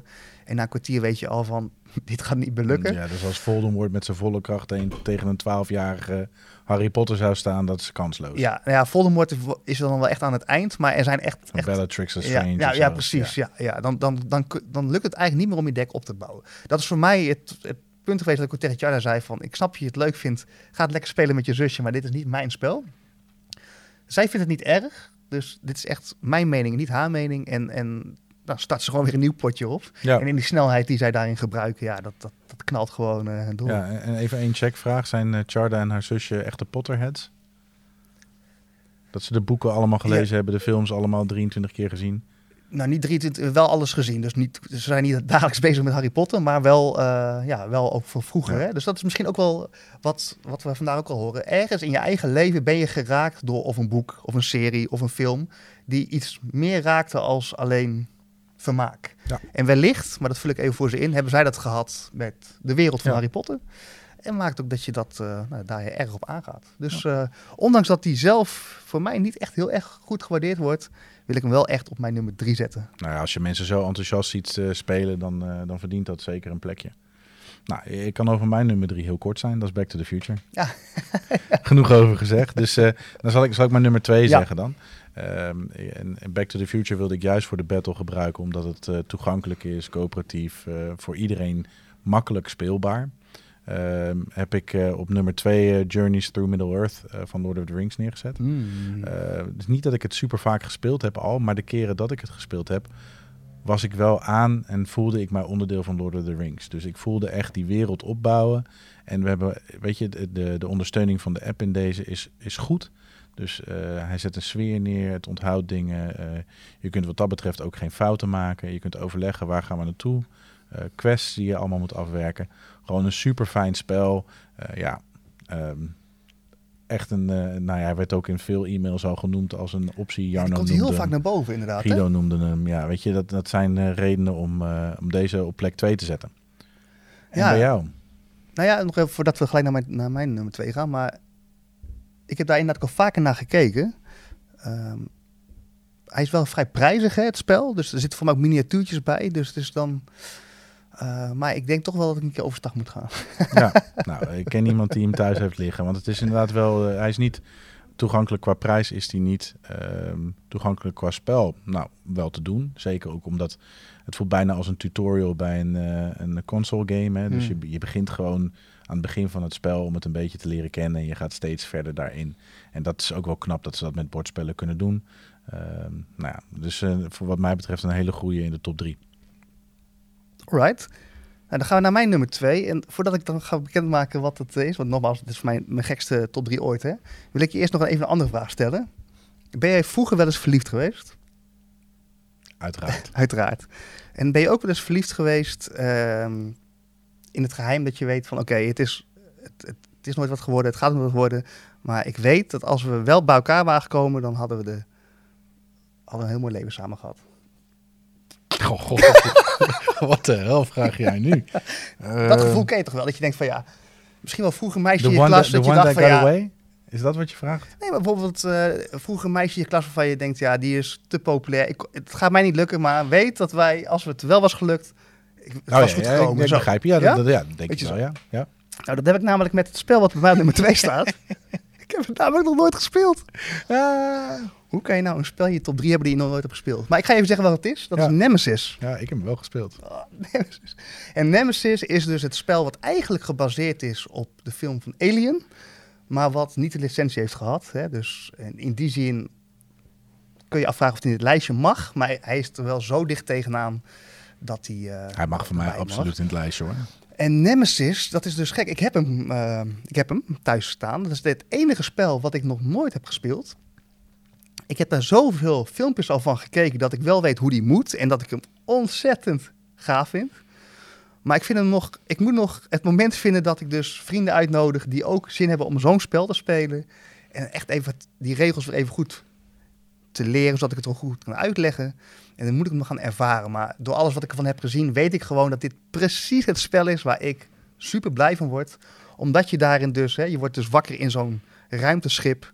Je hebt vaag, is, je, is door alle druk is je, je geheugen soort van weg. En ja, je moet je een, een uitweg weten te vinden van dat schip. Maar ondertussen ontstaan er allemaal aliens natuurlijk, die jou eh, eh, geen thee met je willen komen drinken.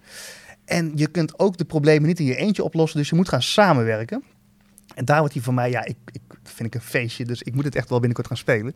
Is dat dus, ja, je moet gaan samenwerken. Maar misschien hebben anderen wel opdrachten om jou om zeep te helpen. Of eh, een hele andere missie te hebben. En te zeggen dat je bijvoorbeeld terug gaat keren naar aarde, wat een van de voorwaarden is. Terwijl zij in die kamer misschien wel eh, Jupiter hebben ingetypt, ik weet niet wat. En dat je dus een hele andere kant op vliegt en uiteindelijk het spel verliest. En ik weet gewoon dat dit spel, dat dit echt mijn straatje is. Ik moet hem alleen nog spelen, maar ik heb er zoveel van gezien dat ik gewoon weet, hij verdient dit plekje. Nou, ik heb hem overwogen. Hij staat niet in mijn top 3. Ik heb hem wel gespeeld. En juist dat semi-coöperatieve wat jij benoemt, hè. Als je niet samenwerkt in Nemesis, dan ga je gewoon allemaal kapot. Dat is één ding wat je zeker weet. Eh, Je moet gaan samenwerken. Maar wat jij zegt, soms heb je persoonlijke doelen. En eh, dat vind ik dus het meest geniale van het spel. Dat je iemand gewoon op het, op het moment suprem gewoon zo'n dikke dolk in zijn rug kunt steken en iets anders doet. Want jij hebt het nu over, eh, over, over stiekem de coördinaten veranderen van eh, waar het schip heen gaat. Eh, maar er zitten ook escape pods in dit spel. En je kan de, de, de opdracht hebben, maakt niet uit wat er gebeurt, als jij maar overleeft. En die esca- escape pods, op het moment dat je die dichtduwt en van het schip laat wegkeuren, die gaan altijd terug naar aarde. Dus als jouw doel is overleven of terug naar aarde, dan kan dat met zo'n escape pod. En ik weet nog de eerste keer dat we Nemesis speelden. eh, we waren allemaal eh, die boel aan het bevechten. En ik zeg, nou ja, weet je, ik bevecht deze wel daar in die ruimte met die escape pods. En eh, Martijn, als jij nou dat grote monster daar afhoudt, dan, dan kunnen we zometeen samen die escape pod in en dan gaan we pleitos. En eh, ik, voelde mij echt in die escape pod zitten. Dat deurtje dicht doen. Zo, dan koepel die dicht gaan. En een hele dikke middelvinger opsteken naar Martijn. want ik ging er vandoor. Doei doei. Geniaal. Hartstikke mooi. Leuk. Martijn zag er reinig. Mijn avond nog beter.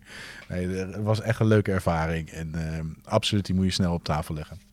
Ja, en klopt het ook volgens mij dat dat spel, die ervaring, hè, dus van die film, die, be- die beklemmende sfeer, het, de kans dat je overleeft is eh, eh, bijna nihil. Hij is dus pittig, ja. de kans dat je doodgaat. Ehm, maar die beklemmendheid en het samenwerken, dat zit volgens mij zo perfect in het spel, spel verweven, dat dat gewoon, eh, ja, dat is volgens mij wat je wil. Dus er is niet een sausje overheen gegooid van, oh, hier, we moeten ook nog wat verkopen. Nee, er zit echt liefde in om dit echt, die ervaring uit die films zo goed mogelijk op, op je tafel te krijgen eigenlijk. Ja, nou, nou moet ik eigenlijk wel eerst gaan met mijn nummer 1. Want zonder dat we dit voorbesproken hadden, eh, zit bij mij een spel die met dezelfde film te maken heeft op nummer 1. Namelijk eh, Alien the Card Game van eh, Upper Deck. Ehm, Oh. En Upper Deck heeft voor mij nog een andere nostalgische waarde. Dat is een van de grote honkbalkaartjesfabrikanten uit die tijd. Eh, uit de tijd dat ik honkbalkaartjes verzamelde. En eh, wat ze in Alien doen is eh, ook dat drukkende gevoel, de dreiging die steeds groter wordt door eh, de facehuggers en de, de gutbusters en zo, die allemaal dichterbij komen. Die schuiven op een hele mooie playmat steeds dichterbij en je moet ze, je moet ze bevechten. En eh, dat is een van, eh, ja, die heb ik echt op nummer 1 gezet, omdat die eigenlijk iedere keer te weinig op tafel komt. Terwijl ik denk, oh, eigenlijk wil ik die weer spelen. En dat, dat gevoel dat ik terug wil naar dat spel, zorgt ervoor dat ik hem op nummer 1 heb staan. En ik heb hem ook niet in mijn eigen collectie, dus ik kan hem niet at random op tafel Mhm. leggen. Eh, dus ik heb daar bepaalde mensen voor nodig. Maar die, die zitten ook zo goed. Je voelt daar de film. Ze hebben daar eh, eigenlijk wat ze bij Back to the Future ook doen. Je herkent de karakters zoals je ze in de film ziet. Maar ze zijn wel in een eigen stijl gedaan. Mm. Eh, dus daar komt wat nieuws bij. Eh, het moment dat er zo'n facehugger op je zit en dat je denkt van ja, dit, dit wordt toch wel het einde. Is dat zo'n zo'n Ja, precies. Zo'n alien die dan gewoon zo lekker zich op je gezicht vastzuigt. Dat je helemaal niks meer kan. Eh, of je voelt die spike al van, van binnenuit dwars door je middenrif heen steken. Ja, dat doet dat spel heel erg goed. Erg leuk spel. Die heb ik daarom op nummer 1 gezet. En als je die dan vergelijkt met Nemesis, is dat dan, zijn het soortgelijke spellen dan, waarin je ook moet samenwerken om... Compleet anders. Oké, Ja, echt compleet anders. Ehm, de, de card game is echt een flat top. Je, je speelt op die playmat en je, je schuift door, de dreiging verschuift. En, Mm. eh, en je bent bezig die monsters te bevechten, eigenlijk het overleven. Eh, en ne- wat Nemesis doet, is natuurlijk gewoon die complete wereld helemaal tot leven laten komen. Met de miniaturen, met de brandjes die ontstaan, de airlock, de cryosleep. Ja, heel anders. Hmm. Maar ik was gewoon op zoek naar een, een, een mooie top 3. ik heb Nemesis overwogen, maar ik vond deze klassieker. mooi, mooi. Oké, ja, nooit gespeeld, dus eh, die gaat ook op mijn lijstje om eens eh, te proberen. Dan gaan we naar mijn nummer 1. En die is stiekem al voorgekomen in deze podcast. En dat is ehm, Dune Imperium. Heb je die wel eens gespeeld? Nee. Dune Imperium, jongens. Echt. Koop hem. Hoewel ik weet, en dan gaan we hem toch even benoemen, dat Bastiaan dus van Nox, die heeft deze echt een 2 of een 4 gegeven. Dus die vond het helemaal niks, dus dat kan ook. Ja, Ehm, maar was dat deze of was dat nee, dat was deze. Nee, Ja, dat was deze. Oké. Ik weet ook waarom. Eh, maar Dune Imperium, nou ja, Dune is een, eh, een boek wat ik nooit gelezen heb. Is een film wat ik pas heb gezien nadat ik het spel heb gespeeld. Dus ik was niet van tevoren al in het spel omdat ik fan was van de content die er al was. Maar het heeft wel eh, ja, die wereld eigenlijk, het brengt ja, die wereld naar dat bord toe. Ook qua artwork. Het is een beetje dat droge, futuristische woestijngevoel. Zoiets. En wat Dune Imperium in mijn ogen echt briljant doet, ik weet niet hoe het voor elkaar hebben gekregen, is dat elk spotje super, super spannend is. En ook vasthangt aan intriges. Wat ook in de films zo is met Ja. verschillende huizen en families. Dus het is een worker placement spel. Dus je zet je werkers op bepaalde plekken op het bord. Daar krijg je inkomsten voor. Maar het is tegelijkertijd net als bij Arnak ook een, ehm een deckbuilder. Dus je krijgt verschillende kaarten met eh, karakters. Maar dan heb je elke aan het eind van de ronde is er een gevecht op het middenbord. En je kunt daaraan deelnemen. En als je eraan deelneemt en je verliest, ben je al jouw... En je bent trouwens sowieso al jouw eh, strijders kwijt. Ehm, maar dat is heel objectief, want je hebt bepaalde gevechtskracht. En dan komt het stukje wat, waarvan ik weet dat Bastiaan het niet leuk vindt, maar ik vind het briljant. Is dus dat je intrisekaarten hebt. Dus ik kan bijvoorbeeld zien in zo'n gevecht van oké, ik sta nu voor qua kracht. Maar Luc, die heeft daar nog drie dichte intrisekaarten liggen. En wat voor feestelijkheden staan daarop? Misschien krijgt hij wel, eh, ja, dat, dat, dat is een soort snoepwinkel met, met, met leuke tafereelen.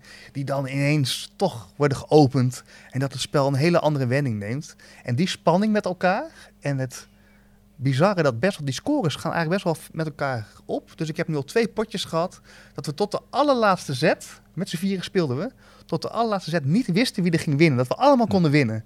Ja, dan zit je echt op het puntje van je stoel. En ja, dat, dat is voor mij echt de ultieme spelervaring. Ja, mooi. Ja. En was er, ik weet, ik, ik heb die film dat, eh, van Bastiaan niet gezien. Maar is het omdat het dan te oneerlijk is? Dat het ineens de andere kant om kan schieten terwijl je Dat- zo je best hebt gedaan? Ja, dat het dus te random kan zijn. Alleen, ja, ik vind dat dus juist als je het hebt over de films en het verhaal, dat ja, je kunt met allemaal lege tegen elkaar gaan vechten. Maar wat er in die bovenkamers bij die families allemaal wordt bekokstoofd, Ja, ja, daar heb je geen zicht op. En Dus hij past juist, vind jij? ik vind juist dat het enorm past. En ik Hm. hou juist wel van dat verrassingseffect. Ook van het effect dat ik, misschien heb ik wel echt drie hele belachelijke kaarten. Maar jij ziet aan mij dat ik dus eh, die kaarten heb gekregen. Vaak is dat omdat je dus een beetje hebt aangepakt met bepaalde families. Mhm. Van ja, ga ik nou al mijn... Wat heeft hij daar liggen? Dus je Een krijgt beetje toch- een ace up your sleeve. Ja, precies. Ja, Dus mooi. die kaarten, zonder dat ze al open liggen, geeft het al een soort van spanning en druk. En eh, ja, het is echt briljant in spanningsopbouw, dat spel. Echt, het is niet heel moeilijk om te leren. Het is, eh, er is overigens een video van op mijn YouTube-kanaal. Eh, hij is ook goed solo te spelen trouwens, maar hij komt het beste tot zijn recht met gewoon vier vrienden en dan gewoon die strijd aangaan. En echt een super, super spannend spel. Echt. Mooi. Ja. Ja, dat is mooi. Dan inspireren we elkaar met onze top drie's. Ja, Dat is toch eigenlijk ook een beetje wat we naar jullie toe willen doen. Van, eh hey, er zijn een heleboel spellen nu in dit thema eh, waarvan we denken, leg het eens op tafel, ga het eens uitproberen. Kijk wie hem in zijn collectie heeft en eh, speel het. precies. Daar gaat het natuurlijk om. Uiteindelijk willen gewoon mensen aan het spelen krijgen, toch? Precies, ja. hey, maar dat, we hebben één luistervraag, luisteraarsvraag, overgeslagen. En dat hebben we bewust gedaan. Eric die had ons het thema in de schoot geworpen. En die stelde ons meteen ook, toen hij zo blij was om te horen dat we dat ook daadwerkelijk gingen doen, eh, stelde hij ons een hele ingewikkelde vraag. Hij zei namelijk, wat is nou een film of eh, tv-serie of eh, nou, die in het thema past, waarvan jullie niet weten of er een spel is uitgebracht en dus ook misschien wel niet is uitgebracht, wat je graag terug zou willen zien komen. En het moeilijke gedeelte van die vraag, hoe moet dat er dan uitzien? Hmm, ja. Ingewikkeld hè? Ja, mijn brein ging dan gelijk aan. En, en, en ja, wat voor. Ja, ik, ik ga hem toch even benoemen. ik was in Amsterdam in de winkel en toen werd, kwam mij een spel onder ogen dat ik dacht: wat? Elk, elke winkel. Ik weet niet of je dit erin wil hebben trouwens, maar ik ga het gewoon doen, ja? Kom maar. Ik denk dat elke winkel wel iets verkoopt, stiekem, waarvan ze zeggen: nou, we lopen niet mee te koop, maar weet dat het hier staat. En dan, Oh, niet weten wat je gaat zeggen. Ja. Nee hoor, dat mag je best Dus ik zeggen. kwam hier eh, aan en eh, dus zelfs op het thema seks is hier gewoon een spel te koop wat eh, in ieder geval, ik weet niet in hoeverre diep, diepgaand. Het, het, het- er is in ieder geval het logo van Pornhub staat erop. Ja. Dus zelfs die industrie heeft zich al in de bordspellenwinkel gevochten. Ik wil ook iets zeggen welk sausje zit er Het gaat helemaal mis, dus misschien moeten we het onderwerp hierbij stoppen. Maar zelfs het onderwerp waarvan ik dacht, oké, dat wordt sowieso, is nog niet gebeurd, is ook al gebeurd. Dus ik ben Ja. benieuwd, dus mijn brein is hierbij begrensd. Op. Ik weet het niet. Ja. Dus ik hoop dat jij hier wat zinnigs op Ja, ik, wil hem wel even afmaken. Het spel heet A Star. is- het spel heet A Star is Porn. Ehm, en het gaat over werken in de porno-industrie. Ehm, maar er is ook nog een spel, Don't Drop the Soap. Ik heb ook nooit gespeeld, maar ja, eh, nou ja, dat.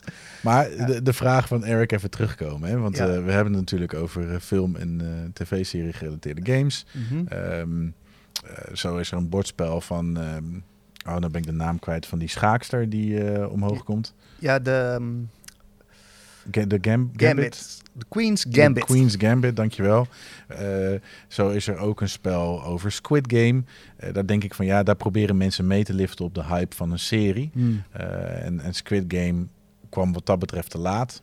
Best grappig hoor, want je ziet bepaalde spelletjes die ze in die serie ook spelen, zie je terugkomen in het bordspel. Dus het is niet een, een, een total bust. Maar denk ik, ja, dat is echt puur om mee te liften. Ehm, maar de vraag van Eric was: welke film zou je nou in een sport, in een film, of zo, welke film zou je nou in een bordspel terug willen zien? Toen dacht ik, hoe gaaf zou het zijn als iemand in staat is om een Tarantino-film in bordspel te verwerken? Als dit bestaat, alsjeblieft laat het me weten, want Tarantino dat is een van mijn grote helden. Eh, er is niks wat deze man heeft gemaakt wat ik niet waardeer. Tuurlijk, er zijn betere en slechtere. Maar hoe tof zou het zijn? En het tweede deel van Eric's vraag, hoe moet het er dan uitzien? Oei, dat is wel heel ingewikkeld. Ik kan me nog voorstellen dat je Kill Bill eh, gewoon je, je wraak probeert te krijgen. Waar de hele, de twee films over gaan, zeg maar, je ultieme wraak. Ehm, maar hoe, hoe dat dan moet, of dat een dekbeelden wordt, want het is niet dat zij haar skills gaat honen, die heeft ze al. Ehm, Pulp Fiction, ja. Ehm, pittig. Reservoir Dogs, Mr. Brown, Mr. Pink en Mr. Blue. Hmm. Why do I have to be Mr. Pink? Ja, weet je, ik, dat lijkt me tof, maar hoe, Eric, het spijt me. Ik heb er geen antwoord voor je, maar dat lijkt me wel gave films. Uh, spellen. Ja, en dan is inderdaad de vraag, hoe zou je dat kunnen integreren? Want ik zit even te kijken wat dan bijvoorbeeld een Back to the Future dan doet, of een Marvel Champions in dit geval. En dat is toch kijken naar de laag achter de laag en daar iets uit pakken. Want als je Kielburger doet, kan je een of ander gevechtsspel gaan maken met, met een zwaard en een, uh, een dame die dat allemaal gaat afslachten. Zeg maar. maar dan heb je niet direct de sfeer en het gevoel en de vibe van die film. Dus ergens, maar goed, ik weet het antwoord ook niet, uh, zou je daar iets op moeten zoeken en dat eruit moeten pakken. Ja. Dus niet, nou, niet direct voor het logische gaan, dat is eigenlijk. Nee, maar lager genoeg natuurlijk in Tarantino-films. Zeker, dus, uh, ja, ja, Dus dat is, ja. Nou, wie weet, misschien uh, heb je iemand geïnspireerd nou om ook zo'n spel te ontwerpen. Ja. We, Auteurs, doe je ding. Ja. Um, dan komen we eigenlijk richting het einde van de podcast. ik wil nog een paar honorable mentions in dit thema benoemen. Disney Villainous, Marvel Villainous, uh, wat ik tof eraan vind, uh, is ook voor de andere un honorable mention, is dat je elke versie die je koopt is standalone. En we hadden het net ook even over de, de FOMO en de verzamelwoede. Ja, die heb je in Disney en Marvel Villains misschien ook. Maar of jij nou uh, de grote basis startdoos hebt gekocht of een van de latere uitbreidingen, dat maakt niet uit. Want het gaat namelijk om het dekje en het bordje wat je meeneemt. En je kan dus elk karakter uit de Villainous serie tegenover een ander karakter zetten. En uh, dat vind ik heel tof, want dat betekent dat hij ook toegankelijk is voor mensen. Tuurlijk, mensen die echt hoekt zijn willen alles. Uh, maar dat zul je altijd houden. En de tweede honorable mention is Unmatched. Want die heeft natuurlijk bijvoorbeeld in de Jurassic Park een aantal uh, uitgebracht. echt T-Rex, dat is echt zo'n miniatuur, zeg maar zo groot als onze microfoon. Tof om mee te spelen. En ook in de Marvel-serie komen er een aantal uit. Daar wil ik ook graag nog eentje aan toevoegen, want die is mhm. echt in onze vragen en inzendingen eigenlijk uh, heel vaak naar voren gekomen. Een spel wat ik niet gespeeld heb ook weer. Dus lekker een podcast met allemaal spellen die ik niet gespeeld heb. maar die echt wel, uh, waar ik wel echt veel van heb gezien al. Ik zit voor mij, eh, voor de kijkers, als ik zo zit, dan heb je een soort van stang voor mijn hoofd. Maar goed, een balkje voor mijn ogen. Kan altijd. Maar dat is uh, Final Girl. En dat is een puur solo spel. En wat daar dus ook weer tof van is, daar hebben ze ook een element uit die films gepakt. Want je kunt bijvoorbeeld een spel gaan maken over uh, Nightmare on Elm Street met uh, Freddy Krueger bijvoorbeeld. Mhm. Maar wat nou als je die films allemaal op elkaar gooit en bekijkt dat er één centraal thema is. Dat is namelijk de final girl. Dus altijd, uh, eerst worden er negen vaak vrouwen afgeslacht en dan de tiende die weet in één keer te ontkomen en tot de oplossing te komen. Ja. Dus zeg maar die final girl. En daar hebben ze dus een heel spel omheen, spelmechanisme omheen bedacht. En wat wel heel gaaf is daarvan, is dat ze dat ook hebben gedaan als je het hebt over artwork in videobanden. Dus je koopt. Ja, je hebt echt het idee dat je uit de jaren 90 VHS-band, dat je dan uh, nou, zo'n band koopt, maar dat is dan een spel. Uh, een karakter. En ze hebben niet de licentie, dus je ziet inderdaad niet de Freddy Krueger, maar wel, dat heet hij net iets anders. Maar iedereen weet dat dat gewoon Freddy is, zeg maar. Ja. En uh, Wordt enorm geroemd ook in de solo-wereld. Dus ook die uh, staat nog op mijn lijstje. Maar ook daarvan ben ik een klein beetje beschermend. En dan zijn we eigenlijk de cirkel rond. Dat ook in deze tijden waarin het geld gewoon, hè, de prijzen gaan omhoog. Probeer ik een beetje te waken om in dat soort spellen te stappen. Want ik ken mezelf ondertussen ook een beetje. Kijk naar Marvel Champions. Als ik dat dan leuk vind, dan wil ik de rest ook hebben. Hmm. Dus uit een soort van zelfbescherming doe ik dat dan nog niet. Maar uh, het concept vind ik wel heel vet. Ik ben niet zo van de horrorfilms. Maar goed, um, was ik ook niet van Marvel, dus misschien uh, zie ik daar nog een diepere laag. Ja. dus um, Final Girl, ja, dat is wel een, uh, een, een uh, wordt veel geprezen in de, in de solo community. Ja, nou ja, het ziet er, het ziet er heel mooi uit. Verkoop jij hem of niet? Ja, zeker. Echt? Sorry. Okay. even kijken. Ja, hij is, hij is wel moeilijk verkrijgbaar, dus het is, wat erin komt gaat er vrij snel weer uit. Mm. Dus ik heb nog een paar liggen. Een paar VHS-banden. vet hè? Ja, dat is wel vet hoe ze dat hebben gedaan. Ja. Maar heel onbewust maak je natuurlijk het bruggetje van de eeuw. Um, wij hadden nagedacht over een thema. Dit keer geen voorstel van iemand. Uh, maar als je daar voorstellen voor in de toekomst hebt, doe dat vooral. Uh, en wij willen het de volgende keer gaan hebben juist over het artwork. Wat voor ontzettend goede uh, artiesten heb je eigenlijk in de bordspellenwereld. En jullie gaan er ongetwijfeld uh, een heleboel van noemen en herkennen. maar wij hebben allebei een heel groot, een heel groot element, een heel belangrijk element in onze bordspelervaring is, worden wij gepakt door hoe het eruit ziet, de belevenis op tafel, maar dus ook de tekeningen, de artwork, de stijl. Dat is voor ons allebei een belangrijk element om een spel op tafel te willen leggen. Uh, er zijn genoeg spellen die mij niet aanspreken, die me uiteindelijk wel bekoorden. Uh, maar dan moet ik iemand anders hebben die me overhaalt. Dus als ik zelf in de winkel loop, dan zijn er een aantal spellen waarvan ik zeg: ja, dit wil ik proberen. Maar ook een aantal spellen van nee, dit wil ik niet proberen. En daar willen we het de volgende keer over hebben. Ja, gaaf.